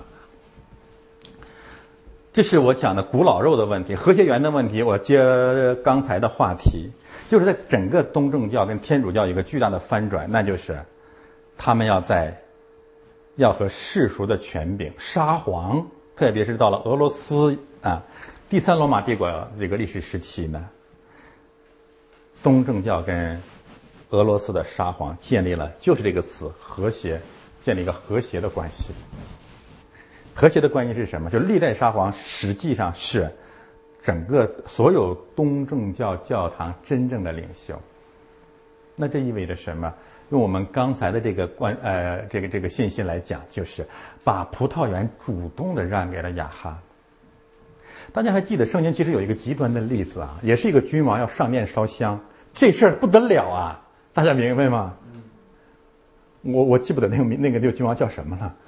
后来他很惨，是得了大麻风还是怎么的？你这是不可以的，不可以的。大卫都不可以，所罗门也不行，有祭司以后也不行。你没有这个神职，呃呃圣旨。但是历代沙皇都成了东正教的恩主。那这意味着什么？这就意味着整个葡萄园的战争在东正教的世界里面荡然无存。所以我要提醒呃提醒这些人啊，其实共产主义这个幽灵在东欧和苏联在整，它主要是在东正教的世界里出现，它不是没有原因的。一个最重要的原因呢，就是这两个方面，一个方面。罪人可以成神，至少圣徒、先锋队、伟人可以分享圣灵的启示，对吧？这是一样。第二一个是什么呢？就是他们教会本身是国家权柄的嫡女。所以很多人可能会很奇怪啊，就是苏东坡、苏联东欧垮台，实际上真正影响他们的不是天东正教，而是天主教。约翰保罗二世，东正教的领袖干什么去了？他们都成了斯大林，以至于普京的嗯嫡女，而且与此相关的呢，东正教的这些人就开始逃走了。很多东正教的人开始逃到哪里？逃到肉身，逃到旷野，逃到另外一种形式的修道院，来回避政治的罪恶。我的讲章呢，用了比较充分的信息讲东正教的问题啊，我这里面只是补充一些信息啊。我还是建议对这个问题或被这个问题搅扰的人，一定要认真读这一次讲章。这一次讲章的核心的信息就是批判东正教。呃，这里我再补充的信息是什么呢？东正教另外一个特点，第三个特点，如果要有的话，那就是它实际上崇拜一套深奥之理，神秘主义。那实际上这正是启示录二章二十四节讲的撒旦深奥之理。圣经啊，其实是很清晰的教导。主耶稣说：“我说的话都是明明白白的话。”其实主没讲过方言，也没有讲过什么特别深奥的道理，都是妇孺皆知的道理。但是这个东正教走的这条路线，的不断的进入一些神秘主义的方向。他们之所以这样做，一个是受希腊呃诺斯替主义的那个灵智派的影响，另外一个方面受东方宗教，特别是萨满教的影响。他为什么会受萨满教的影响呢？如果大家了解历史的话，会明白蒙古人对东对俄罗斯的统治是伤筋动骨的影响。输入了野蛮，更输入了萨满教。当时有一位君王是一个狂热的蒙古的君王，是一个狂热的萨满教教徒，而他成了东正教，可以说历史上最大的恩主，大量的复兴东正教。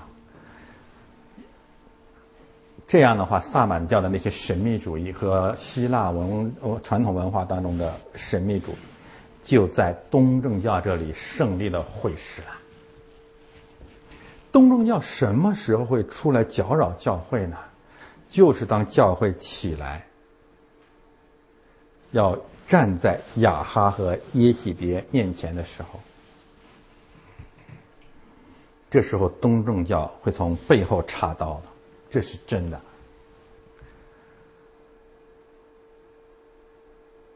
东正教很像旧约圣经里的什么呢？索尔离开了索多玛、俄摩拉，他要逃走，首先逃到索尔去就近。基督徒面呃遇到打仗啊，逃走的第一个捷径，我告诉大家就是东正教啊。非政治化、顺服掌权者、个人修行、神秘主义，啊，我我还给大家推荐看看东方不败的歌词，红尘怎么多多可笑？你你们去看一看，那就是他们信他们对基督教的基本信仰。嗯，这是世界上的事儿，关我什么事？我们早几家人这一辈子在这里，我们快快乐乐，有有酒就行。啊，很多赵家人都都会喜欢东正教啊，呃逻呃逻辑是一样的。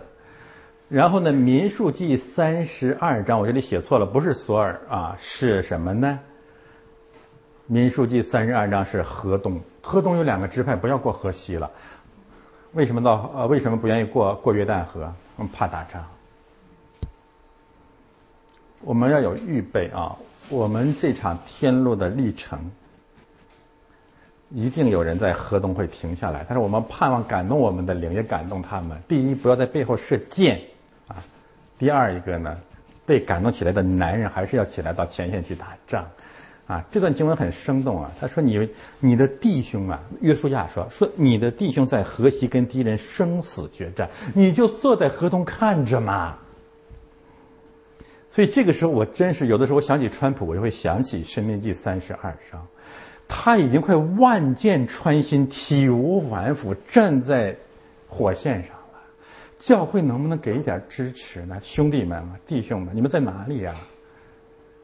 结果从他背后射箭又狠又毒又密又强的，就是教诲。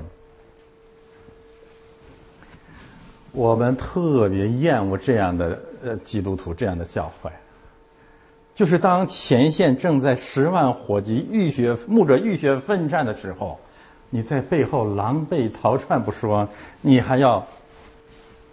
背后设放冷箭，趁机拆毁嘛。这是《生命记》三十二章，而他们拆毁的有效的武器，射向我们后面有效的冷箭，东正教，貌似正统，也不是邪教。其实这些定义没什么价值的，重要重要的是看你的心，你为什么去，你为什么在用。你用它想干什么？第三个相关的见证，这种逃跑呢，就是彼得的山上。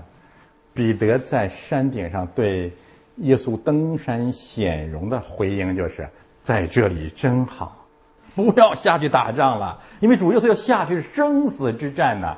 我们讲过马可福音，那下去首先挥师直插世界中心耶路撒冷，到那里你看看我们马可福音相关的讲章在讲什么。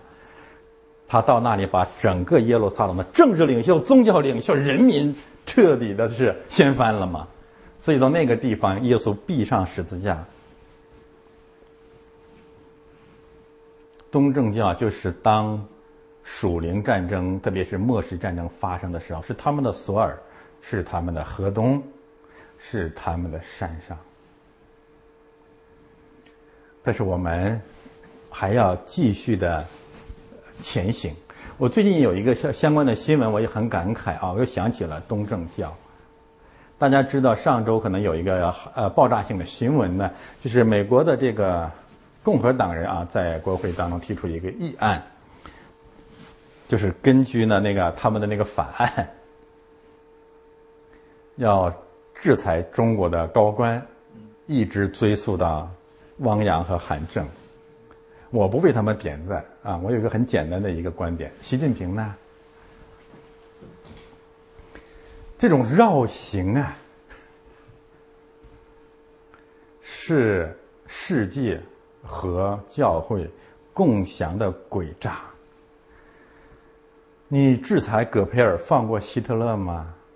你爆料王岐山，你歌颂习近平是千古圣君吗？为什么会这么诡诈？就这么赤裸裸的、赤裸裸的伪善？那我就想起主耶稣来到这个世界讲的一句话，他怎么说？然而人子来，能够在地上找到一位有信德的吗？真是绝望啊！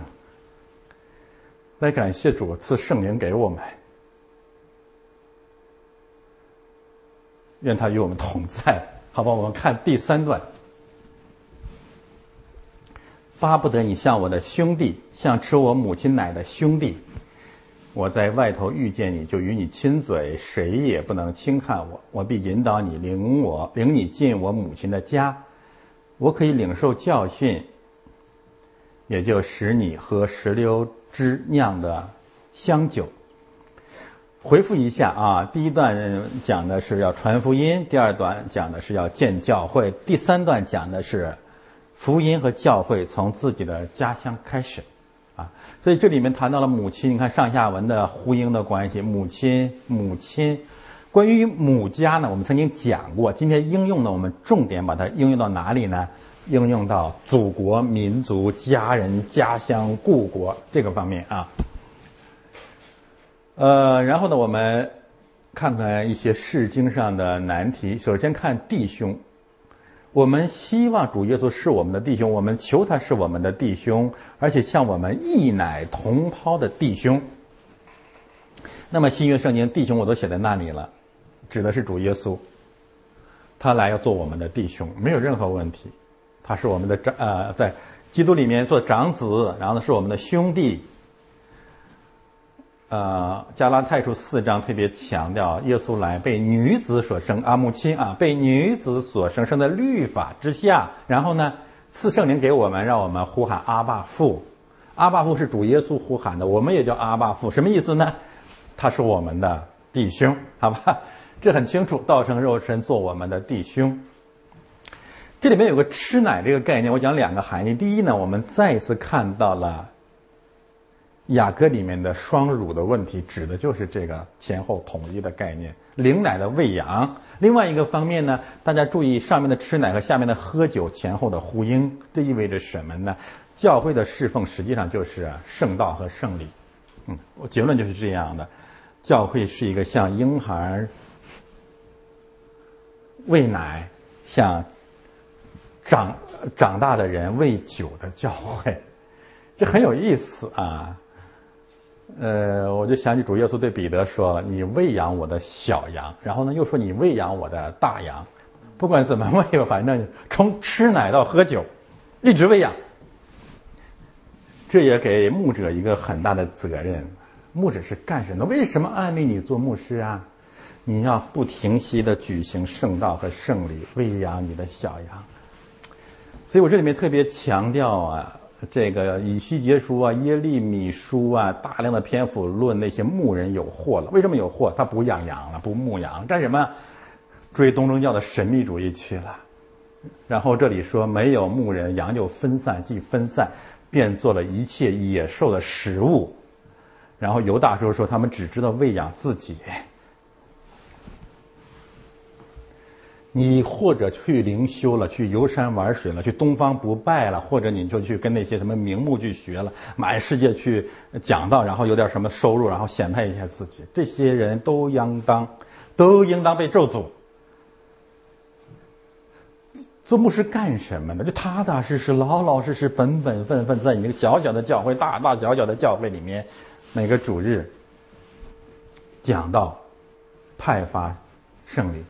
服侍胜利，当然，我这个不是针对每一个人，因为当下的情况是特殊的时期，瘟疫时期，暂停聚会，这这没有这没有关系的。但是你不要停止各种可能属灵的喂养。我真的是很诧异啊！如果有的教会连圣餐和聚会无缘无故的都停了，我为他们害怕。我不后悔我给人伸手按摩，我我没做错什么。但是我害怕已经被按摩的人会不会成为以西结书和耶利米书、犹大书所审判的牧人呢？重新起来吧！一个牧师承担的责任太大了，上是向谁承担责任呢？向你母亲的弟兄啊！像你本地的弟兄啊，你不是到网上去折腾、去显摆，就是什么看不见的这呃，种各种群啊。我我今天正式的建议，呃，这 CSMP 除了分享一些奖章视频以外，不要聚集。我一个基本的观点就是，人群都是猪群。聚聚什么呀？你谁比谁高明多少嘛？时间长了都会败坏。唯有在圣理性教会当中有一个属灵的 social distance。社交距离吧，所以这场这场瘟疫真的是有属灵的教训，保持社交距离才能够不会互相毒害，这是一个道理啊。呃，所以我就是说，一个牧者要按时的按时分粮啊，这是最基本的教导。不多说了，本来还有很多话要讲。不是想要伤到谁啊？我，呃，一段时间啊，教会真的是需要一些更新了，也好啊，也好，这说明主没有任凭我们啊，希望我们再归回圣经当中去。呃，像像吃我母亲奶的弟兄。然后呢，说我在外头遇见你就与你亲嘴，谁也不可轻看我。亲嘴这个词啊，重点大家去看诗篇二章十到十二节。呃，翻到下一页，我看我复制到这上面没有？哦，没有，翻回来吧。那里面呢，讲呼喊的对象是谁呢？在外头遇见你。到田野，到村庄，这个亲嘴的动作，呼喊的是世上的君王、审判官、王子、诸侯，各种高人，而且那里面喊的很坚决，怎么说呢？你们当以嘴亲子，免得呢灭亡，这个很尖锐，啊，免得他发怒。那我们与嘴亲与主亲嘴是什么意思呢？我们先亲近投靠基督，因为那里面讲，凡投靠你的都是有福的。教会首先投靠基督，同时呼喊世上的所有的君王，快快投靠基督。时间不多了，啊，就是这样一个概念。而我们已经跟基督亲嘴了，我们已经投靠基督了。那么魔鬼对我们的控告，只是我们的罪，过去的罪的控告。都无效啊！这个道理我们讲的太多了，不说了啊。然后呢我必引导你，领你进入我母亲的家。这个引导，大家不要被这个名词又又被一些什么教义给给捆绑了。哎呀，你怎么可以引导基督呢？世袭约翰也没引导基督啊。耶稣的先锋啊，施洗约翰和基督徒有一个共同的使命，那就是在基督第一次来和第二次来之前做主的先锋，为主预备道路。到哪里去为为主预备道路？先从哪里开始？从我们母亲的家，从我们自己的家开始。呃，在这个故乡里面，在这个母家里面，在这在这个祖国里面，在这个本地里面，在你们所在的所有什么什么北京啊、河南呐，什么什么各种各样的这个地方里面，我们。我可以领受教训啊，这让我特别感动。这是什么意思啊？就是我这个传道人啊，或者我们每一个基督徒啊，都要一生当中一直领受教训。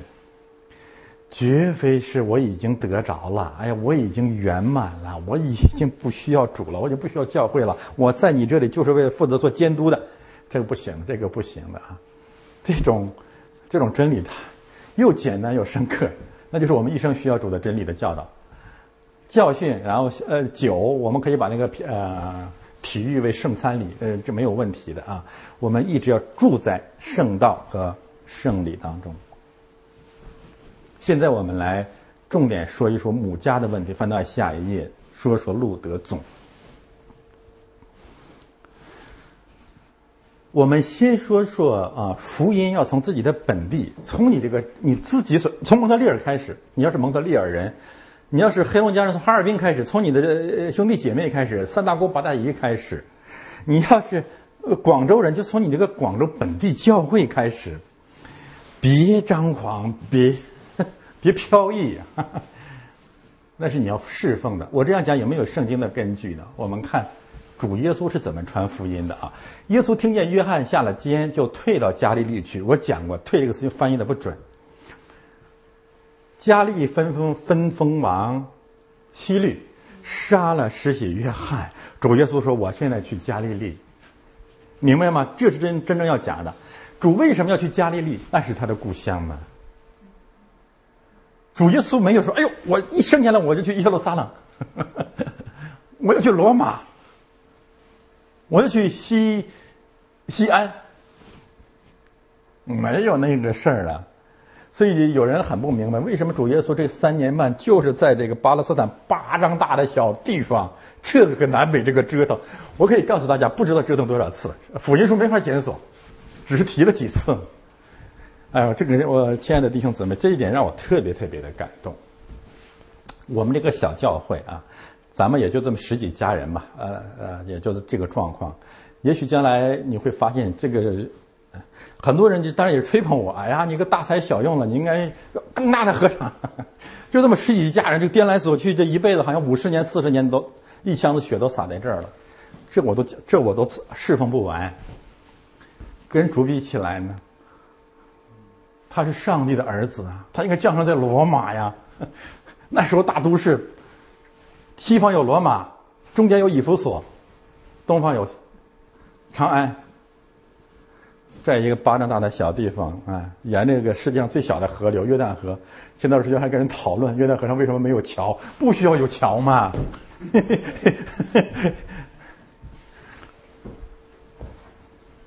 所以主耶稣退退到加利利，然后呢，拿撒勒。为什么从拿撒勒离开去拿撒勒？拿撒勒是他出生的地方嘛。然后呢，加百农第二故乡，加利利、拿撒勒、加百农，你看这三个地方，那一带也是西布伦和拿弗他利的边界。然后从那个时候起，耶稣就说开始传道嘛，传什么？天国近了，你们应当悔改。谁应当悔改？家乡应当悔改，祖国应当悔改，故乡应当悔改，亲人应当悔改，母亲的家应当悔改，爸爸妈妈应当悔改，弟弟妹妹应当悔改，你的故乡人应当悔改，你这个城市的朋友们应当悔改，你的好朋友应当悔改。我再一次说一说牧师的职分啊，你唯你只有一位领导啊，就是你的基督啊，不是你的朋友。你的朋友，你对他最大的爱，你就要吩咐他悔改。这很难啊！主耶稣在家乡传道，有两句特别尖锐的话。一句话是：“加百农啊，你已经上天了，你必下到阴间。”我们敢不敢说北京你有祸了？你要下到阴间。哈尔滨你有祸了，你要下到阴间。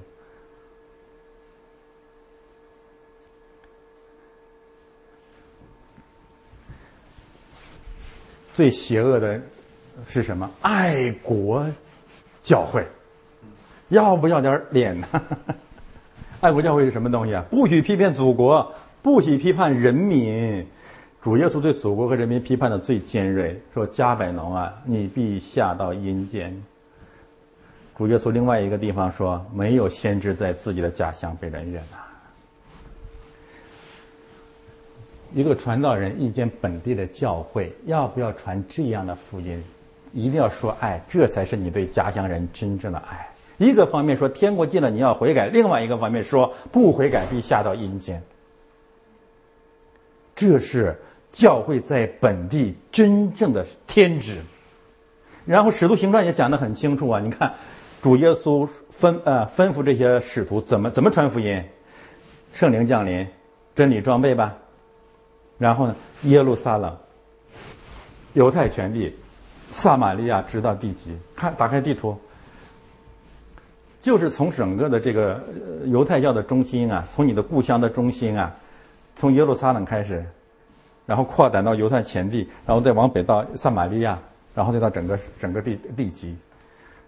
那和雅各这里面讲的是一个真理：从家乡到地极是传福音的唯一正确的道路。不要好高骛远。那么相关的，我们说说路德宗，那意味着什么？意味着一个宗派、一个教会、一个传道人啊，你神在你一个呃，把你从一个民族国家里面兴起来了，你第一个使命就是教导你的族人，教导他们认罪悔改。但是我们刚才提到了几句啊，路德宗教改革一个最大的历史性的处境是什么呢？那就是当时。他没有精力，确实也也可能没有可能去教导德意志民族认罪悔改，对吗？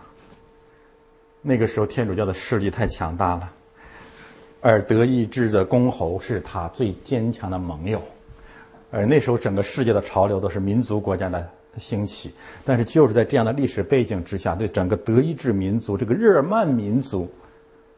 这种族性的罪恶没有来得及充分的进行洗涤，没有讲过天国近了，不仅是呃教皇应当悔改，罗马应当悔改，而是德意志也要悔改，明白吗？这何等何等重要！由于这个巨大的缺失，导致了什么样的后果？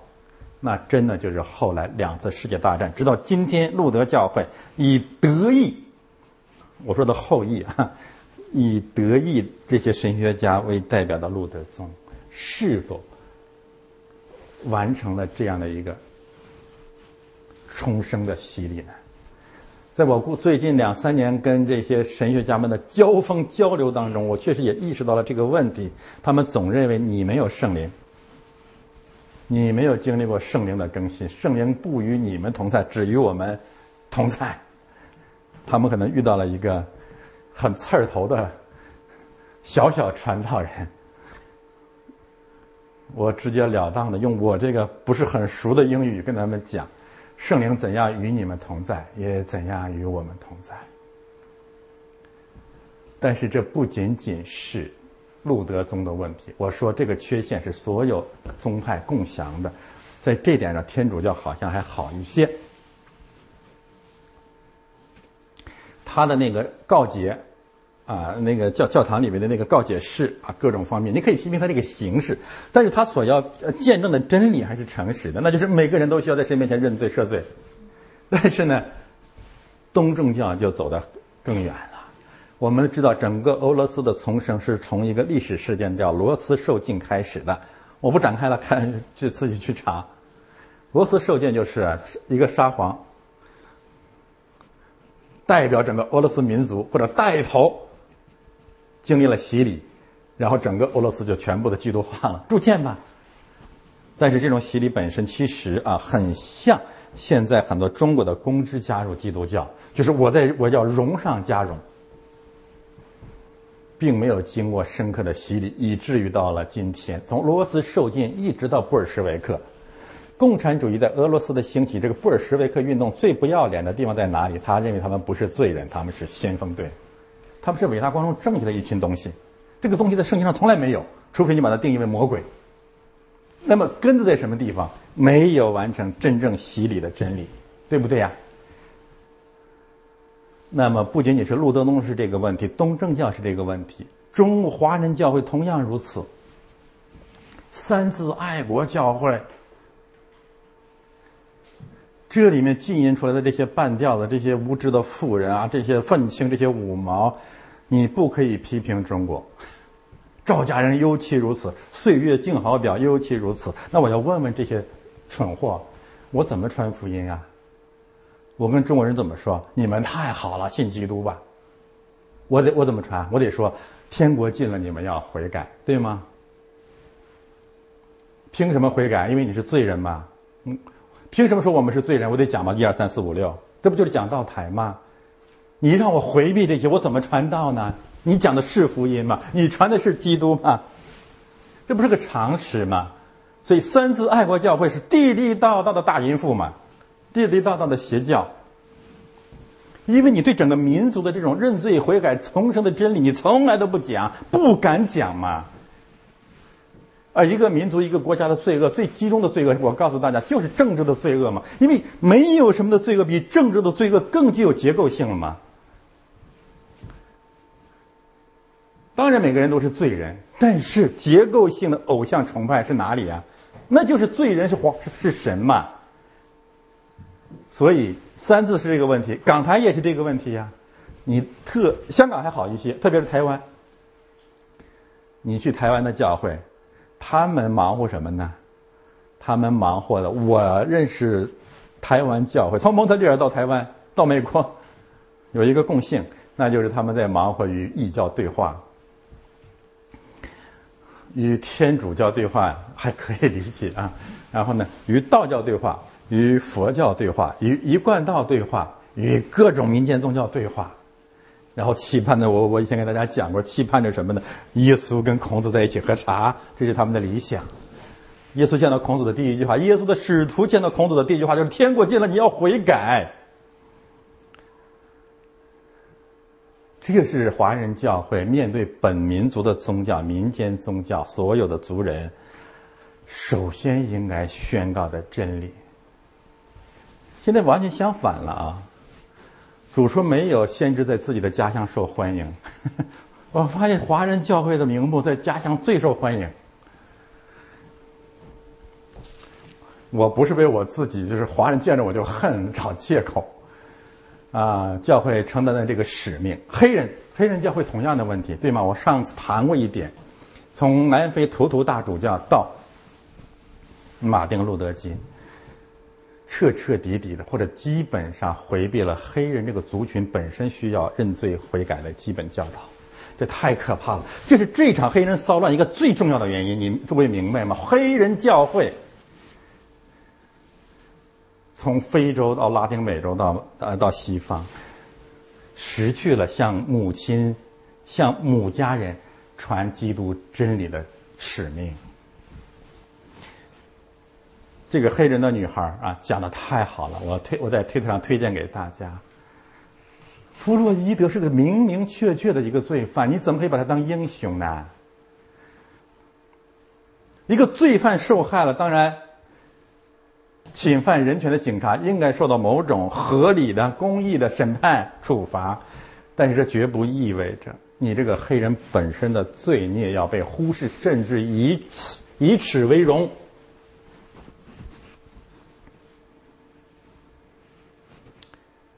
那么问题从哪里出来呢？就是这里面出来，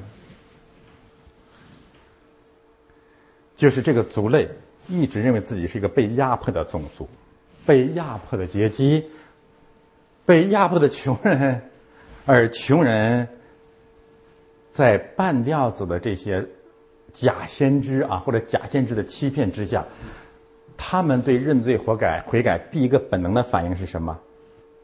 他们才应该认罪。这些人如果不不记得水和圣灵生的，真是不能进神的国。第四类相关的人，我定义为裤裆侠。看我前两次的讲到，就是中国公共知识分子也是一样的。这些所谓的既不基督徒也不作家的这些流氓作家，他们好不容易加入了基督教，为什么？那就是荣上加荣，跟认罪没关系，只认别人的罪。几十年，几呃那一辈子，要别人的罪藏在我的面前。然后他这一辈子从来没有认过自己的罪，他也不认为自己是罪人，他实实在在不认为自己是罪人。如果他要是个意见作家，一个异议分子，一个受逼所谓受政治逼迫的人，他就更加的苦难自抑，觉得自己是民族良心的代言人。你也配？你不就是个名利之徒吗？所以，中国士大夫、中国知识分子受洗成为基督徒，如果不经过诚实的认罪悔改，更像魔鬼之子。为什么？因为以前你是拿着文化杀人、说谎杀人，现在你是拿着圣经说谎杀人吗？圣经真是很危险、很危险的，但是根源都在这个地方了，那就是我们对自己和对这个族人的罪恶缺少从灵里来的忏悔、反省和认罪。这两天我有人给我转来一个信息，呃美国也好，在哪里一个有姓王的一个一个自媒体人 谈到了这个。六百万美国华人最根本的利益是什么？我跟大家讲啊，这个外邦人呢，或者说这个很多我们觉得还是不错的、有点见识的这个外邦的这个自媒体，这个作家也好、公知也好、自媒体人也好，真是不经看。你要是观察一段时间，听着听着就发现，又是真的是愚昧，非常愚昧。他的逻辑是什么呢？两个问题啊，第一个问题呢，就是这这场黑人骚乱是一场种族主义的罪恶。第二，华人要趁机争取平权，参积极参与这场运动，这是一个反袭反共的人呢，还是啊？愚昧，真是愚昧。我不敢动机分析说他也是诡诈，也在讨好人民，讨好讨好多数意见。其实结论很清楚的。我今天早上对这个问题做了一个回答啊，我简单复述一下，就是六百万在美国的华人首先争取的不是平权，首先争取的是悔改。第二，这场美国的骚乱本质上不是种族主义，本质上是对种族主义的利用。第三，这场黑人的骚乱本质上不是种族主义的见证，而是专制主义的趁火打劫。第三，这场美国黑人的骚乱甚至不仅仅是白左的。兴风作浪，更是东方众王的合谋。这是非常非常简单的常识，但是这个现象的根子在什么地方？还是在我刚才讲的，无论是中国人还是黑人。需要上帝兴起这个族类当中的牧者和教会，首先呼吁我们自己的悔改。你凭什么权啊？谁惹你了？开门把你放进来，从一个更加需要你去争取权利的地方 接进来。我们首先学习的是感恩和悔改。我并不是说我们就不应该争取平等的权利，但是核心的问题是什么？核心的问题不是种族主义，核心的问题是属灵的战争。尤其你不应该在这个地方趁机，真的是像火线上当中的那位七十多岁的老人去射冷箭。我看川普有一个特别感动的这个这个这个印象，就是在这个几个月啊最艰难的。岁月里面，他是西方唯一不戴口罩的国家领导人。当然有人会攻击他啊！其实我们今天唱诗篇九十一篇，我真的就想到了他。这既不是作作秀，也不是习惯啊！我真的愿意认为这是信心。他那么大年纪了，他又不是个傻瓜，他不知道一一点疏忽，他就有可能撒手人寰呐。要有多么的无耻和无知的人，才会把这场骚乱定义为是一种种族主义，反种族主义的运动呢？每一个诚实的人啊，特别是自以为有智慧的人，要清清楚楚的看见这场运动的本质，那就是奉恒先生。地啊无底坑的使者要趁乱作王，就这么简单，这是常识，这是事实。在圣经当中呢，对种族主义的反省和离弃啊，最后的离弃有这么几位见证啊，我简单的跟大家介绍一下亚伯拉罕。亚伯拉罕是呃民族主义者、爱国主义者嘛。上帝对亚伯拉罕说：“你要离开本地、本族、本家，你去跟他讲爱国去吧。”亚伯拉罕是我们的信心之父。拉合。地地道道的汉奸，其实很简单，因为我的国不在这地上。基督的国，基督才是我们的祖国。耶利哥城墙上的一位妓女，把她整个国家和君王全都给卖了，放弃你那套狭隘的、伪善的民族爱国主义吧。如果想爱国，回中国去。安德烈，也遇见基督，安德烈的第一个反应是什么？把基督介绍给彼得。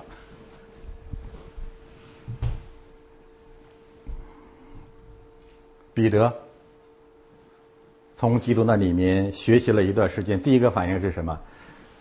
带基督去他岳母家治他岳母的热病。马大遇见基督就接到自己家里，狱卒把使徒接到自己的家里，全家洗礼得救。主耶稣对所有的种族主义有一个致命的反击，那就是他对犹太人说：“去充满你们祖宗的恶贯吧。”有人说：“你总是批评中国人，难道你不是中国人吗？”我说：“我持保罗的立场，我当然不是主耶稣，我持保罗的立场可以吧？”保罗说：“犹太人要神迹，希腊人要智慧。”我不是犹太人，我也不是希腊人，我们只传钉十字架的基督，我们是基督里的人，所以让你那一套见鬼去了。我们，但是我们对我们的骨肉之亲承担着教会的责任，这个责任是什么？天国近了，你们应当悔改，我们自己也要悔改。好的，我们看最后一段经文吧。这段经文我不读了啊，这段经文我也讲过了，我只讲应用吧。他抱住我们，然后下面是他自己，呃呃，等他自己情愿。前面我认为呢，可以重点强调的是基督在看顾和保守着我们，我们在他怀里。后面可以讲的是我们要等他，最后最后决战的结果我们要等他，啊，不要自己起来扮演神。中间呢是呼喊的对象。就是我们要否定的耶路撒冷的众女子，啊，重点是教导他们两件事：不要惊动，不要激动爱。我以前讲过这个经文啊，原文是没有什么我我亲爱的，就是不要把爱激动起来，不要在爱上咋呼。我说可以应用到泛爱主义。呃，这个我不多说了，那边讲的都是上文重复的信息，已经讲过了。好，翻到最后，我们谈一谈。第四个问题也是最后一个问题，就是基督教的弊端。我把最后这句话那个英文的翻译写在那里了。这是我我教导你啊，我教训你，我吩咐你，耶路撒冷的众女子。你看啊，英文是怎么翻的？跟中文翻译出入很大啊。啊。我说你你你不要嘚瑟啊，可以这么讲啊，不要激动，不要咋呼起来了啊。然后呢，也不要把爱惊醒或者打着爱的旗帜起来了，就这个意思啊。只等到他愿意，要按照耶稣基督自己的计划、自己的旨意、自己的使命、自己的呃旨呃自己的什么呢？自己的意志啊来行事是这么一个道理。那么就此呢，我们来讲一讲基督教的弊端。用什么来形容整个当代基督教的厚颜无耻和假冒伪善呢？你就看这张照片就知道了。我用一句很难听的话，真是令人作呕。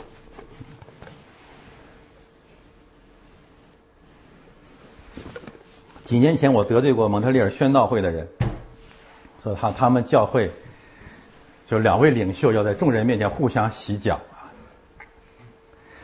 相爱不用这样，圣经是那么用的吗？你就是把脚丫子给他洗脱了皮了，那有什么意义呢？为什么要演这种爱呢？这是一样的啊！现在我看这个不仅下跪，也有人给就是黑人，你坐在这里，我给你洗脚。但是我要告诉大家，这是这个整个现在这个基督教的。通病，全是这一套表演。我说，我多次说啊，现在基督教已经沦为了一场可笑的表演，最滑稽的表演，自娱自乐、自嗨、自欺欺人的表演。什什么叫洗脚啊？我最知道他的那个点臭脚，就是最隐私的那些那个臭东西，唰就就是臭的不行了，就就就简直是看见就都想吐都不敢碰。哎，然后就就就就郭德纲来讲，这这这。大圣收了神通嘛，那么臭，他也知道我也是这样，而且我这个比他那个两个大圣收了神通嘛，那怎么办呢？我们还在一起，不就是这个事儿吗？不就是这点事儿吗？那不就是闪和雅福为他为雅各的为为那个诺亚的父亲说你好难看好脏，我给你盖上啊！你洗脚干什么？有什么意义呢？你要是个香港脚怎么办呢？来说，我我我相信有圣灵会洁净香港脚。嗯，好吧，好。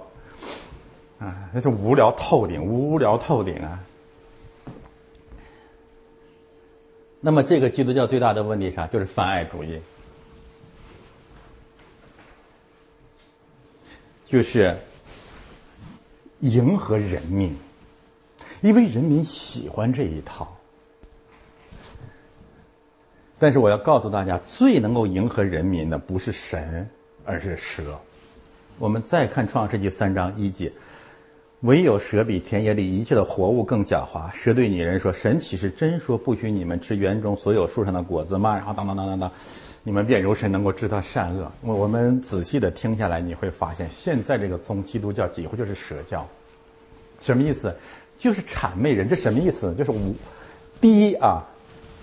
你们很重要，你们的欲望、你们的食欲、你们的情欲、你们的权欲，我都尊重。第二呢，我比神更爱你们，我才关心你们。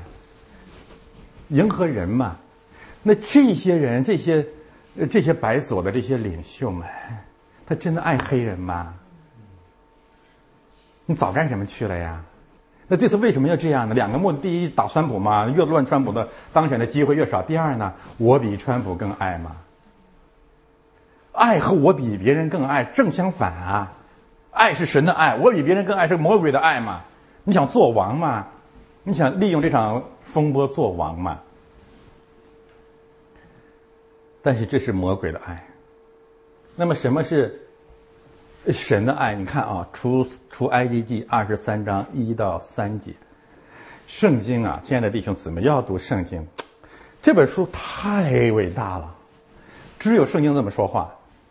不可随火不散谣言。随火，大家人家都大多数，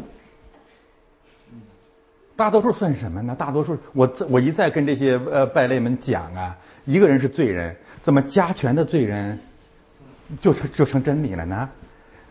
你这个脑子有问题，进了洪水了呀！以前有人说钱理群批评你，朱一群也批评你。秦晖也批评你，贺玉芳也批评你，刘晓波也批评你，丁东也批评你。那什么意思啊？那就是很多混蛋都在批评我呗。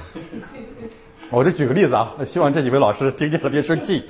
你什么逻辑呀？不知道啊。希特勒上台了，怎么上的台呀？就千万个混蛋把他选上去的民意嘛。为什么批评我啊？随火散布谣言嘛。再讲下去我会生气的。不可与恶人联手，妄作见证。恶人是什么意思？他就是想害人嘛？他是想，他是他是想讨论真相吗？不可随众行恶。这些人在干什么？他随众行恶嘛？这个打砸抢的这些，这是示威吗？你到任何一个国家能够允许吗？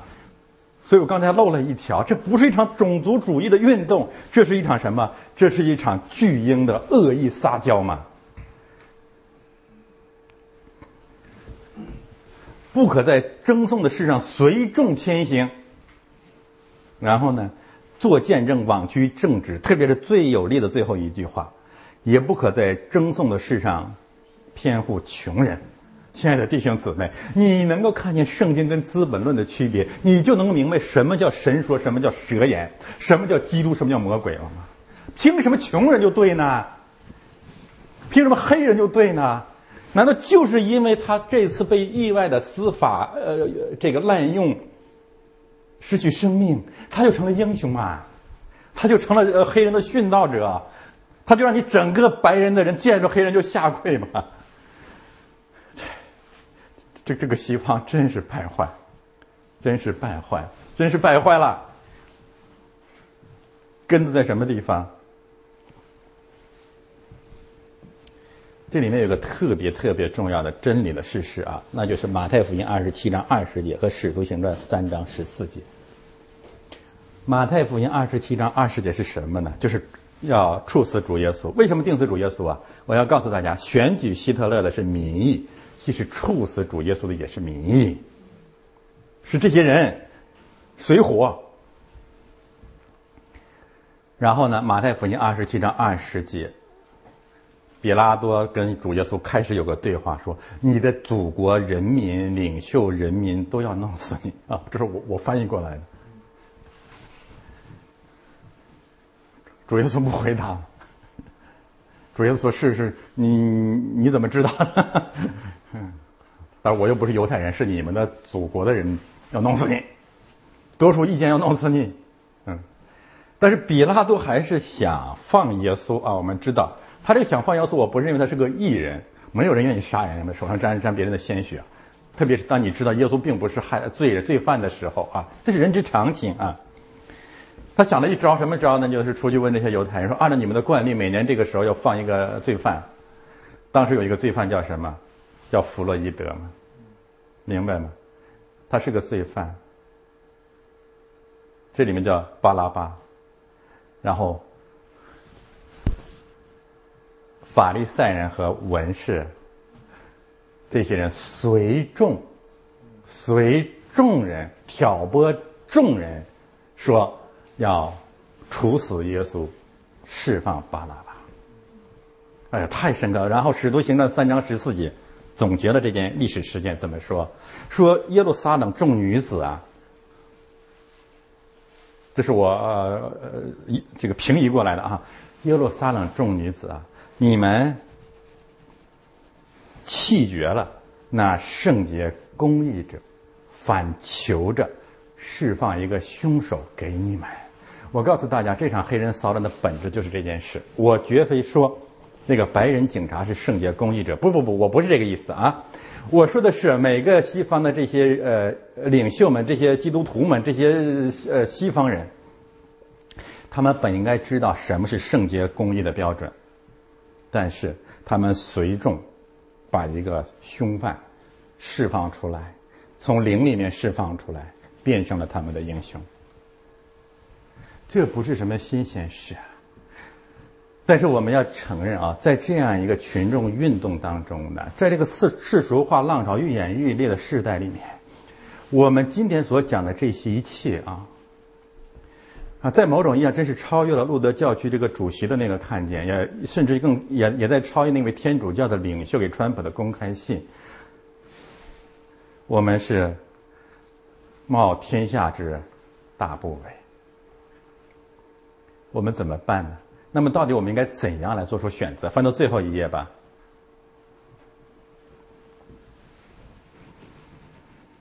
神呢，兴起了我们啊！神差遣了我们，神恩待了我们，神救赎了我们。其实有一个最重要的一个原因，我们可以刚强壮胆，那就是我们真的相信他要回来了。这什么意思啊？不是我敢，而是因为，而是因为我有盼望。而是因为我们有盼望，而这个盼望一天比一天更加的真实。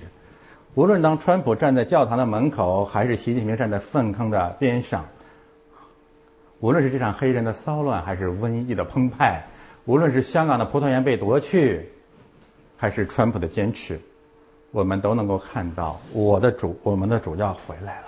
但是刚呃呃这六月我们选择的赞美诗啊，还是充满了鸡汤的味道。那么欢欣鼓舞，等着主再来？不是的，亲爱的弟兄姊妹，启示录告诉我们，主再来之前，万民要哀苦。啊，启示录告诉我们，在主再来之前，我们要经历患难。